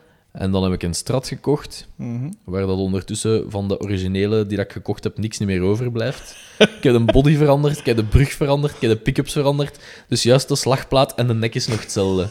Basically. Oké. Ehm, en daar speel ik nu ook eigenlijk wel best wel veel op, want ik vind dat wel tof. Ik heb Mm. daar zo... Vroeger had ik er altijd een afkeer van, Ja. maar ergens is die liefde daarvoor zo wel gegroeid. Ook dan natuurlijk door de andere genres en de andere Ja. dingen dat ik doe. Heb ik daar eigenlijk wel... Allee, ik kan die gitaar wel appreciëren op een manier. Mm. Ik vind dat nog altijd niet de coolste gitaar, maar ja, ik, ja, ja, Mm. ik vind dat wel tof. Ja. En dan onlangs eh, heb ik dan ehm, eh, die Les Paul Junior gekocht. Ja. Vanuit 90. Eh, ook een tof gitarke. Hm. Voilà, dat stond ook zo op mijn gitaarbucketlist. Dus voilà, dat heb ik dan ook. Dus dat zijn er toch een... Ik heb niet de tel niet bijgehouden, maar toch 15, 20 tal, zoiets in totaal. Ja, nou, 12, 12, 13 of zo. Maar ik heb die niet meer al. Ik heb, de, Ja, Les Paul, ja. de Les Paul heb ik nog. De twee Tele's heb ik nog. De Strat heb ik nog. eh, en die, die Junior heb ik nog. En dan die Midtown die ligt bij onze pa. En die Jim Atkins die ligt ook bij onze pa. Dus er zijn er toch zeven dagen nog uit. Allee, vijf dagen nog uit en twee daarbij uithalen. En morgen ga ik naar Nederland voor nog een tele te gaan kopen. Dus ja, ja. Oh man. Ik heb ook al wat bassen versleten in mijn leven, maar ik dat ik aan acht zit of zo. Oké. Zes of zeven of acht. Nee, Maar ja, minstens zeven, acht. Ding is ook, oké, ja, ik heb er misschien wel al 12 of 13 gehad. Maar, Maar jij gebruikt ze ook, dat is dan ja, het verschil. maar het ding, is- inderdaad, als ik merk dat ik dat niet genoeg gebruik, dan verkoop ik dat. Omdat ik Ja. zoiets heb van, als dat niet gebruikt wordt, dan vind ik dat zinloos om te houden. En dan, gaat dat ook gewoon terug buiten. En Ja. ik ben ook van mening, allee, als, ik ga, als ik ga spelen, wil ik geen gitaar mee van 3000 euro op de baan. Bedoel, als dat dan in, in een gitaarrek staat en dat valt een keer om en daar is iets aan die gitaar, Tuurlijk. dan zou ik gewoon mijn ogen uitkrabben. Allee, Ja, tuurlijk. Ja, maximum, maximum 14, 1500 euro. Dat is meer, dat is duur genoeg voor mee te pakken op de baan. Zo. En gelijk die Les Paul en zo, ja, met Gen Z speel ik daar dan nu wel nog eens op. Hm. Ehm, maar verder, die tele's, ja, die mogen wel wat leven. Al, ik bedoel, Ja. tegenwoordig is het toch zo cool om gerelikte instrumenten te hebben. Oh ja, ja, inderdaad. die gouden die is al natural gerelikt, dus dat is, dat is heel tof. Ja. Zeg, en van versterker? Wat, wat speelt er nu tegenwoordig op? Nu tegenwoordig, wil je Ja. dat echt weten? Op wat ik Ja. je weten op wat ik aan de zomer ga spelen met Ja. Urbanus? Ja. Op een, eh, een Fender Pro Junior. Dat is eh, ongeveer... eh, dat is eigenlijk een 1 keer 10 inch speaker en dat is het. Oké. Ja, dat is eh 12 of 15 watt, denk ik. Maar je hebt me dat onlangs niet aangeraden? Dat is rete luid. Dat is ongelooflijk. Ja, je hebt me dat echt gezegd. Oké, tuurlijk, dat is een 1 keer 10 en daar zit geen, dat heeft geen bas. Hè, maar ja, ik bedoel, daarvoor is er de basgitaar. Nee, ehm, ja, dat marcheert wel goed. Ik heb daar ook zo'n zo'n een, een, een, een DI tussen de, de versterker en de speaker. Hmm. Dus er gaat gewoon één micro voor en dan één signaal rechtstreeks en dat wordt gewoon geblend, die twee. Hmm. En dat klinkt echt, ik vind dat dat echt heel tof klinkt. Vooral met mijn tele's marcheert dat supergoed. Ja. Met mijn pedalen. Ja. En dan natuurlijk, ja, ik heb mijn Vox ehm, met een AC30 vanuit 69. Mhm. Ehm, schitterende versterker. Maar die heb ik voor de vorige zomer, heel de zomer meegenomen. Eh, maar gewoon een kwestie van gesleur en gedoe. We spelen, we spelen sowieso op in-ears met Urbain. En, en dat is dan close gemiked. En of dat daar dan een Vox staat, of dat daar dan die Pro Junior staat. Mhm. Ik bedoel, dat gaat denk ik het verschil... Ja, oké, ja, daar is, uiteraard is daar een verschil. Maar ik vind dat niet groot genoeg om te zeggen van kom, ik ga die Vox elke keer mee zeulen. Ja. En bij, eh, dus bij de fanfare, maar als het niet met Urbanus is, heb je dan een andere eh, sound of een andere versterker dat gebruikt? Of is dat hetzelfde? Nee, nee, daarvoor gebruik ik, gebruik ik eigenlijk wel dezelfde. En bij James Z, wat was dat? Bij JNZ heb ik altijd... ehm, in het begin heb ik op een dual rectifier gespeeld, een oude, een tweekanaals. Hm. Omdat ik nog altijd vind, en dat die, die nieuwe, die, die, ehm, die drie kanaals, die klinken zo heel... eh, ja, hoe moet je dat zeggen? Heel Amerikaans. Hm. Dat is zo...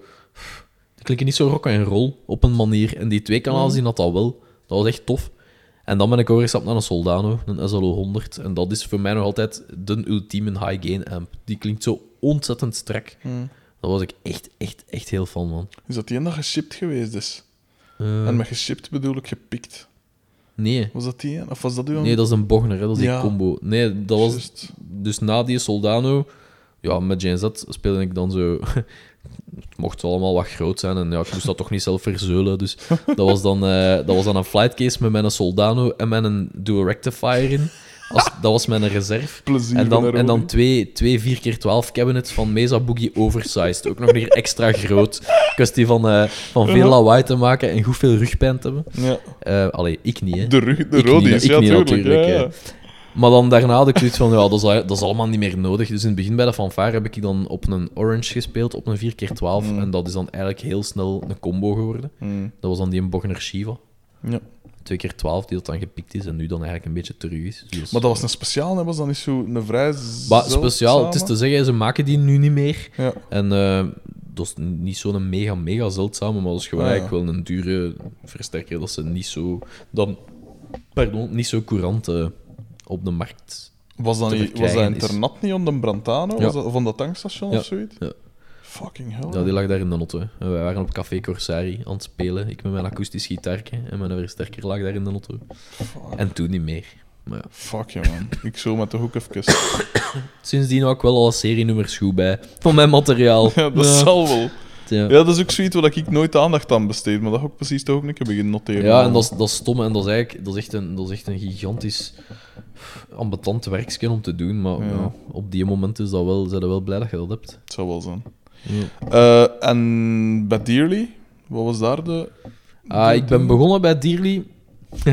ik ben begonnen bij Dearly op een PV Bandit, uiteraard. dat was zo. Het was ofwel dat, ofwel een Marshall Valve State, die dat Thomas dan had. Ja. Ja. En dan zat, er daarvoor bij mij? Een Smashbox van Ibanez. Wat een, wat een geweldige pedal. Allee, een Hm. beetje te vergelijken met de Boss Metal Zone, maar dan, maar dan van Ibanez. Een mooi gedefinieerde... Ja. Ja, volledig, volledig mooi gedefinieerde distortion daar. En dan, eh, ja, dan had ik toch door dat dat toch niet dat was voor die Ja. muziek. En dan heb ik mijn 5150 gekocht. Mhm. Nog een originele, wat dat je nu al bijna niet meer vindt. Mhm. Eh, met een Marshall cabinet. En dat is dan, daarna is dan de dual rectifier gekomen. Ja. Op het Marshall cabinet. En dan was het de dual rectifier op een Mesa cabinet. Ja. Eh, en hey, jij- maar ik ben pas aandacht beginnen besteden op pedalen Mhm. twee jaar geleden of zo, Mhm. maximum. Maar hey, hebben jullie ooit veel pedalen Nee. gebruikt? Bij Diri had ik eh, een Wawa. Eh, met clean distortion. En ik denk dat ik ook heel even een chorus heb gehad, maar dat zal het zeker geweest zijn. Oh, my. Ja. Ja. Nee, ik ben ook pas met pedalen begonnen toen ik bij de fanfare ben beginnen spelen. Ah, ik, ik, zei, ik was daarvoor met mijn pedalen bezig, maar niet voor live te gaan spelen. Hm. En dan bij de fanfare, ja, moest mijn klankspectrum ineens veel breder worden. Mhm. En dan ben ik met pedalen begonnen en ja, het is nooit niet meer gestopt. Allee, ja, zo. ken het. Eh, wat, maar dan, ik, ik ben ermee bezig zonder iets van te kennen, natuurlijk. Eh, maar zijn Ken er... ik daar ook niet zoveel van. Ja. Ik weet wat dat het doet als ik het aanzet, meestal, maar... ja. Zijn er van die pedalen dat je gitaristen kunt aanraden, dat jij zegt van, dat is toch wel een heel goed pedalje? Goh, dat is altijd moeilijk, hè. Hm. Omdat pedalen, dat is heel... Dat is heel persoonsgebonden, wat- vind ja. ik. En ook van wat dat je doet, natuurlijk. Natuurlijk. ehm, Wat pedalen dat jij dan goed vindt, bijvoorbeeld? Dat pedalen die van- ik goed vind... ehm, ik ben een hele tijd meegegaan in de, in de, in de hele OCD-vibe. Hm. Ehm, pas op, dat is een goede pedal, daar niet van. Mhm. Maar dan met mijn teles was dat veel te scherp. Dat, dat was scherp met scherp en dat... Nee, dat, dat, dat kwam niet goed. Ja. En dan ben ik naar zo'n Barber Direct Drive gegaan. Ik had zo'n aantal pedalen getest. Ik was een keer namiddag naar een paar muziekwinkels geweest en zo wat Hmm. pedalen getest. En daar ben ik eigenlijk nog altijd heel content van. Vooral, ik gebruik die dan in combinatie of... Allee, of één van de twee, met een, gewoon een stomme Bos Blues Driver. Hm. Je weet, ik ben totaal geen fan van Bos. Mhm. Alhoewel dat ik er wel twee pedalen op mijn pedalboard heb. maar ik ben eigenlijk echt geen Bos van, omdat die... Ja, dat, dat kleurt soms echt heel hard. Hm. Maar die Blues Driver met die Direct Drive van Barber vind ik echt een heel goede combinatie. Allee, versta me niet verkeerd, met een tele. Ja. Ehm, en dan een van de... Allee, ik, zou, ik zou gewoon zeggen wat dat er nu op mijn pedalboard staat. Mhm. Dat staat erop. Ehm, voor mijn qua drive pedal, ik heb dan nog een Hoof Fuzz, Hm. die dat ook van eigenlijk gewoon distortion naar een Big Muff Fuzz kan gaan. Mooi. Dus dat is eigenlijk wel een hele, een hele ruime pedal zo qua, Mhm. qua mogelijkheden. Dus die gebruik ik soms ook wel als extra. Eh, dan gewoon een booster staat erop. Ehm, ik heb een Aquapus, dat is Mhm. een delay, een analoge delay. Ik heb ook al tien verschillende delay pedaals gehad. Tapbaar, niet tapbaar. Ehm, ik heb zo'n een, een DL4 thuis ook, zo'n Line Mhm. 6 DL4. Ik heb zo'n TC Electronic eh, Nova delay of Nova repeater gehad. Hm. En ik heb die in Aquapus gekocht, analoog, heel simpel, drie knoppen. En dan maar, ik vind dat echt, ik vind dat echt een fantastisch pedalje. Hm. Dat is eigenlijk echt een aanrader. Als je zo gewoon... Je kunt die eh, instellen dat hij gewoon een hele korte delay geeft. En dan... Ik laat die dikwijls gewoon aanstaan. Gewoon Mhm. om zo het Een geheel beetje- een klein beetje meer Ja. body te geven. Hm. Ofwel kun je die ook gewoon schoon in, in, in een analoog delay zetten. zo. Oké, ja, je kunt dan niet... Je kunt dan niet tappen in tempo. Hm. Maar ik, ik onthoud dan altijd wat dat, wat dat een Thomas... Wat dat, Thomas, nou, nee, wat dat Thomas van Elslander in de studio zei, zei, de schoonste delays die zijn niet getimed. ik ben het daar niet helemaal mee eens, maar soms, soms denk ik daar nog eens aan en dan zeg ik dan, ja, misschien wel. Misschien, is het toch wel, misschien heeft hij soms wel gelijk. Dus Uh-huh. langs de andere kant heb ik dan wel eh, zo'n Diamond Tremolo, die dat je wel kunt tappen. Ja, en die, tappen, daar, die Hmm. tapknop die staat niet stil, want ik gebruik dat wel veel eigenlijk, Tremolo. Mhm. Ehm, dus dat staat erop. De Boss Space Echo vind ik ook een fantastische pedal. Gebruik ik ook heel veel. Nochtans van Bos. Nochtans van Bos, maar dat is, dat is, ja, dat is, ja, dat is echt een toffe pedal. Ik vind het echt Ja. heel leuk. Ik gebruik... Allee, ben ook zo wel iemand... Live zit ik wel zo ook aan mijn knoppen te draaien. Ik laat, Ja. die, niet, ik laat die nooit zo altijd in dezelfde positie. Voor het nummer een Ah, beetje naar daar en naar daar. En, ehm, dat staat erop. Eh, er staat nog de Coral Flanger op van Fulltone Hm. voor een chorus. Ik haat dat effect, maar soms is dat, is dat gewoon echt nodig. Soms, soms moet je dat doen. Uh-huh. Ehm, er zit dan nog een volumepedaal voor mijn delays, zodat ik mijn swells kan Ja. laten doorgaan terwijl ik de rest toe haal. En, allee, om Ja. zo wat spacey te doen. Eh, en dan een wawa, een, een stemmer, en dat is het. Ja. En dan nog met een Ebo. En, ja, Mhm. daarmee doe ik het voorlopig. met de fanfare, met Willy en met, eh met Urbain. Ja. Hm. Zijn er platen of eh, artiesten dat jij, eh, gelijk zo, hey, een favoriete plaat of een favoriete eh, dingen en zo, ja, de welke of platen dat je zegt van ja, dat moet je toch ook echt een keer checken. En om even welk genre. Oh, Belgisch, buitenlands. favoriete platen. Ja, oh ja, ik heb zoveel favoriete platen, zoals iedereen, denk ik. Ik denk, Of artiesten. Als, het- als het te ruim is. Allee, als je te veel platen moet noemen. Van één artiest bijvoorbeeld. Hmm. Bij mij is dat ook heel periodegebonden. Ja. Dat wil zeggen, ik kan in een bepaalde periode heel fan zijn van iets. En de periode daarna, ja, ik ga niet zeggen dat ik dan geen fan meer ben, maar ik ga dan eerder andere dingen prefereren. Zo, er, is, er zijn maar een, een aantal albums die dat je bij mij altijd mocht opzetten, waar ik altijd blij mee zal zijn. Mhm. Dat is bijvoorbeeld een Bleed American van Jimmy Eat World. Ja. Ge- gezien mijn, mijn achtergrond en heel de dingen, dat is zo iets wat daar wel uit overgebleven is. Mhm. Ehm, langs de andere kant, wat zit er allemaal in mijn auto nu? Ik denk dat dat het beste is om het... Allee, dat zijn niet mijn favoriete platen, maar dat, dat schetst wel goed. Ik heb de best of van Prince, zit erin. Mooi. Ja, top. Ik vind dat de max. Ja. Super schijf. Ehm wat zit er nog in? Ehm, ik heb eff- even geleden die Early November ontdekt. Dat is dan wel zo wat meer naar de emo-punkrock kant terug van vroeger. Ja, ja. Eh, maar wel alleen hun laatste plaat, want die eerste dingen, dat is echt bagger.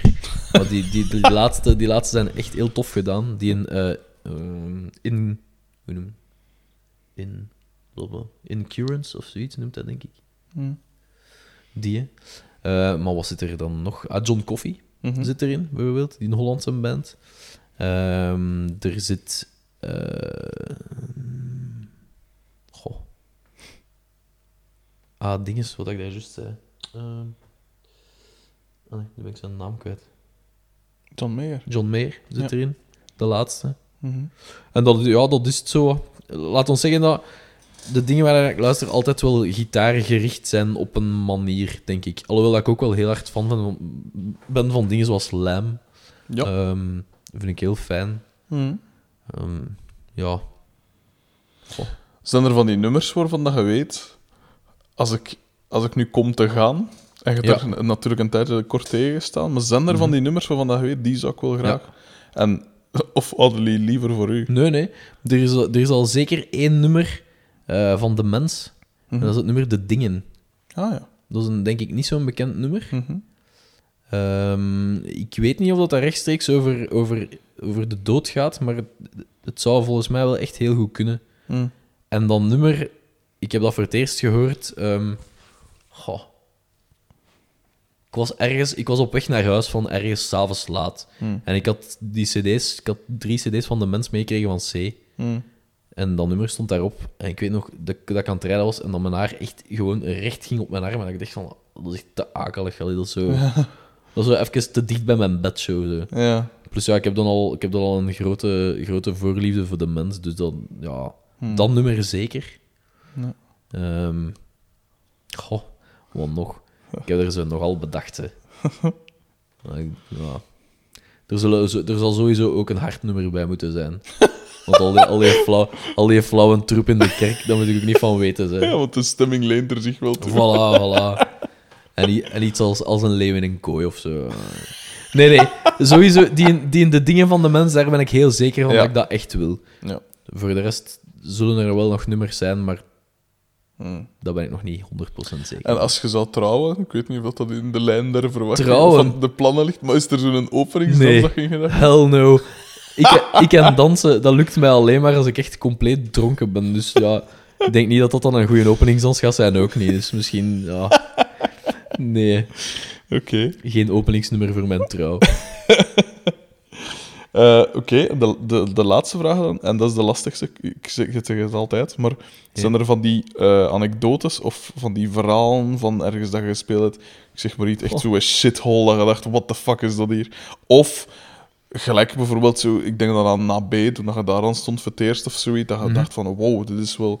Allee, zo van die memorabele dingen, zo, dat je ja, toch er- herinnert. Het ding is, er zijn zoveel memorabele dingen, hè, en om daar nu zo poef iets uit te plukken is wel, is wel moeilijk, denk ik. Of gelijk toen dat je met in, in Libanon of wat was daar ah ja, ja, ja, zeker. Ah, dat is, dat Dat, is, zijn toch daar- dingen dat je... Ja, ja, absoluut. Er zijn een paar momenten in, in mijn muzikale leven Mm. Dat, dat ik nooit, maar echt nooit meer ga vergeten. Zoals bijvoorbeeld, ja, inderdaad, we zijn met Z voor de Mm. Blauwhelmen in Libanon gaan spelen. Mm. Dat was ten eerste al een, een complete surrealistische situatie. Gewoon omdat, ja, hoe pakte zoiets aan?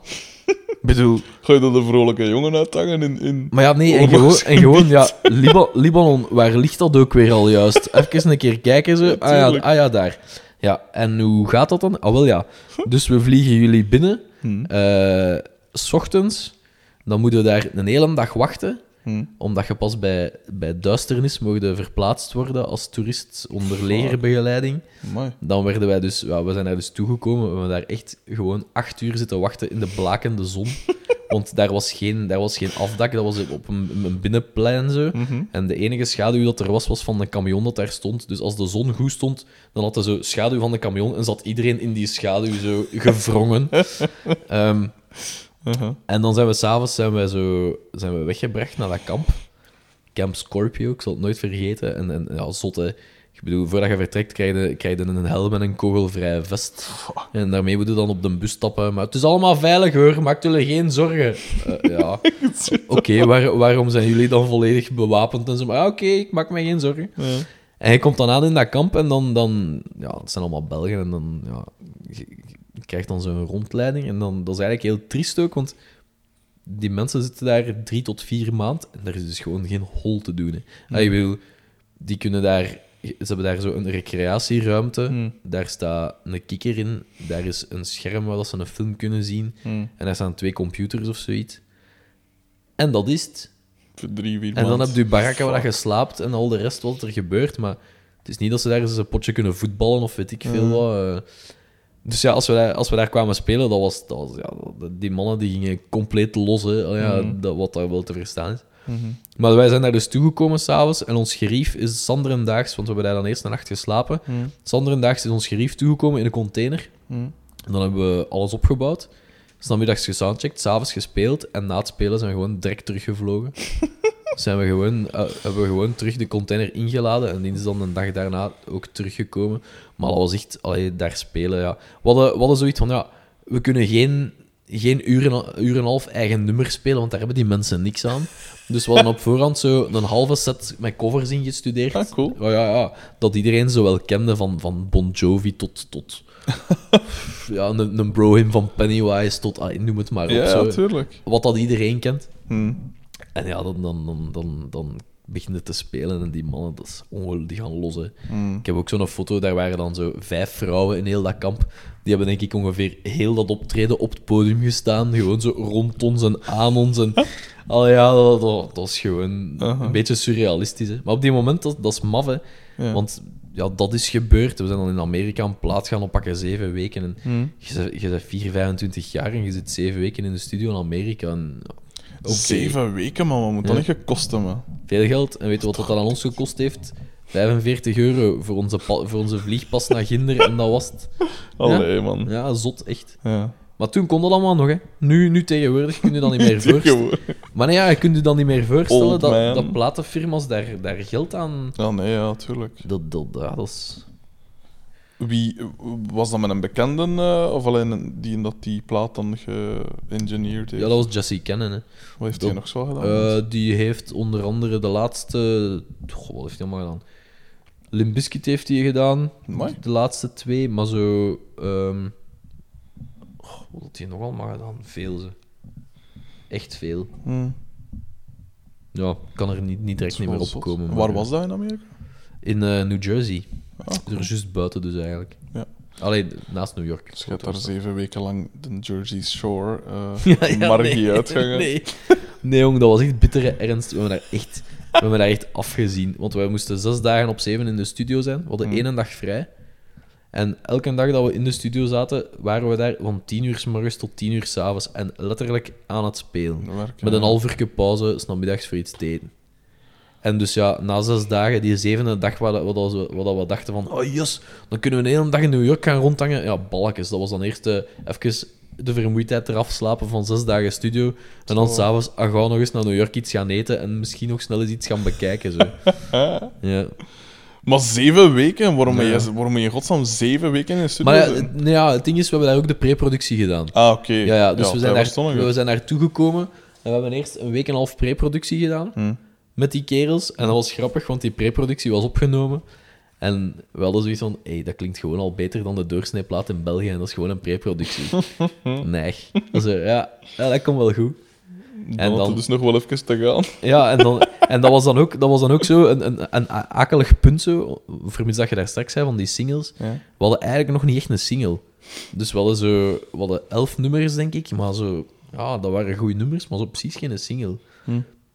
En die kerel van de studio zei dat ook van, ja, guys, misschien moet je het toch nog eens proberen om zo Hm. één of twee nummers te maken. En dan hebben we die My Life, My Way daar gemaakt. Mooi. Ja, echt zo op een namiddag.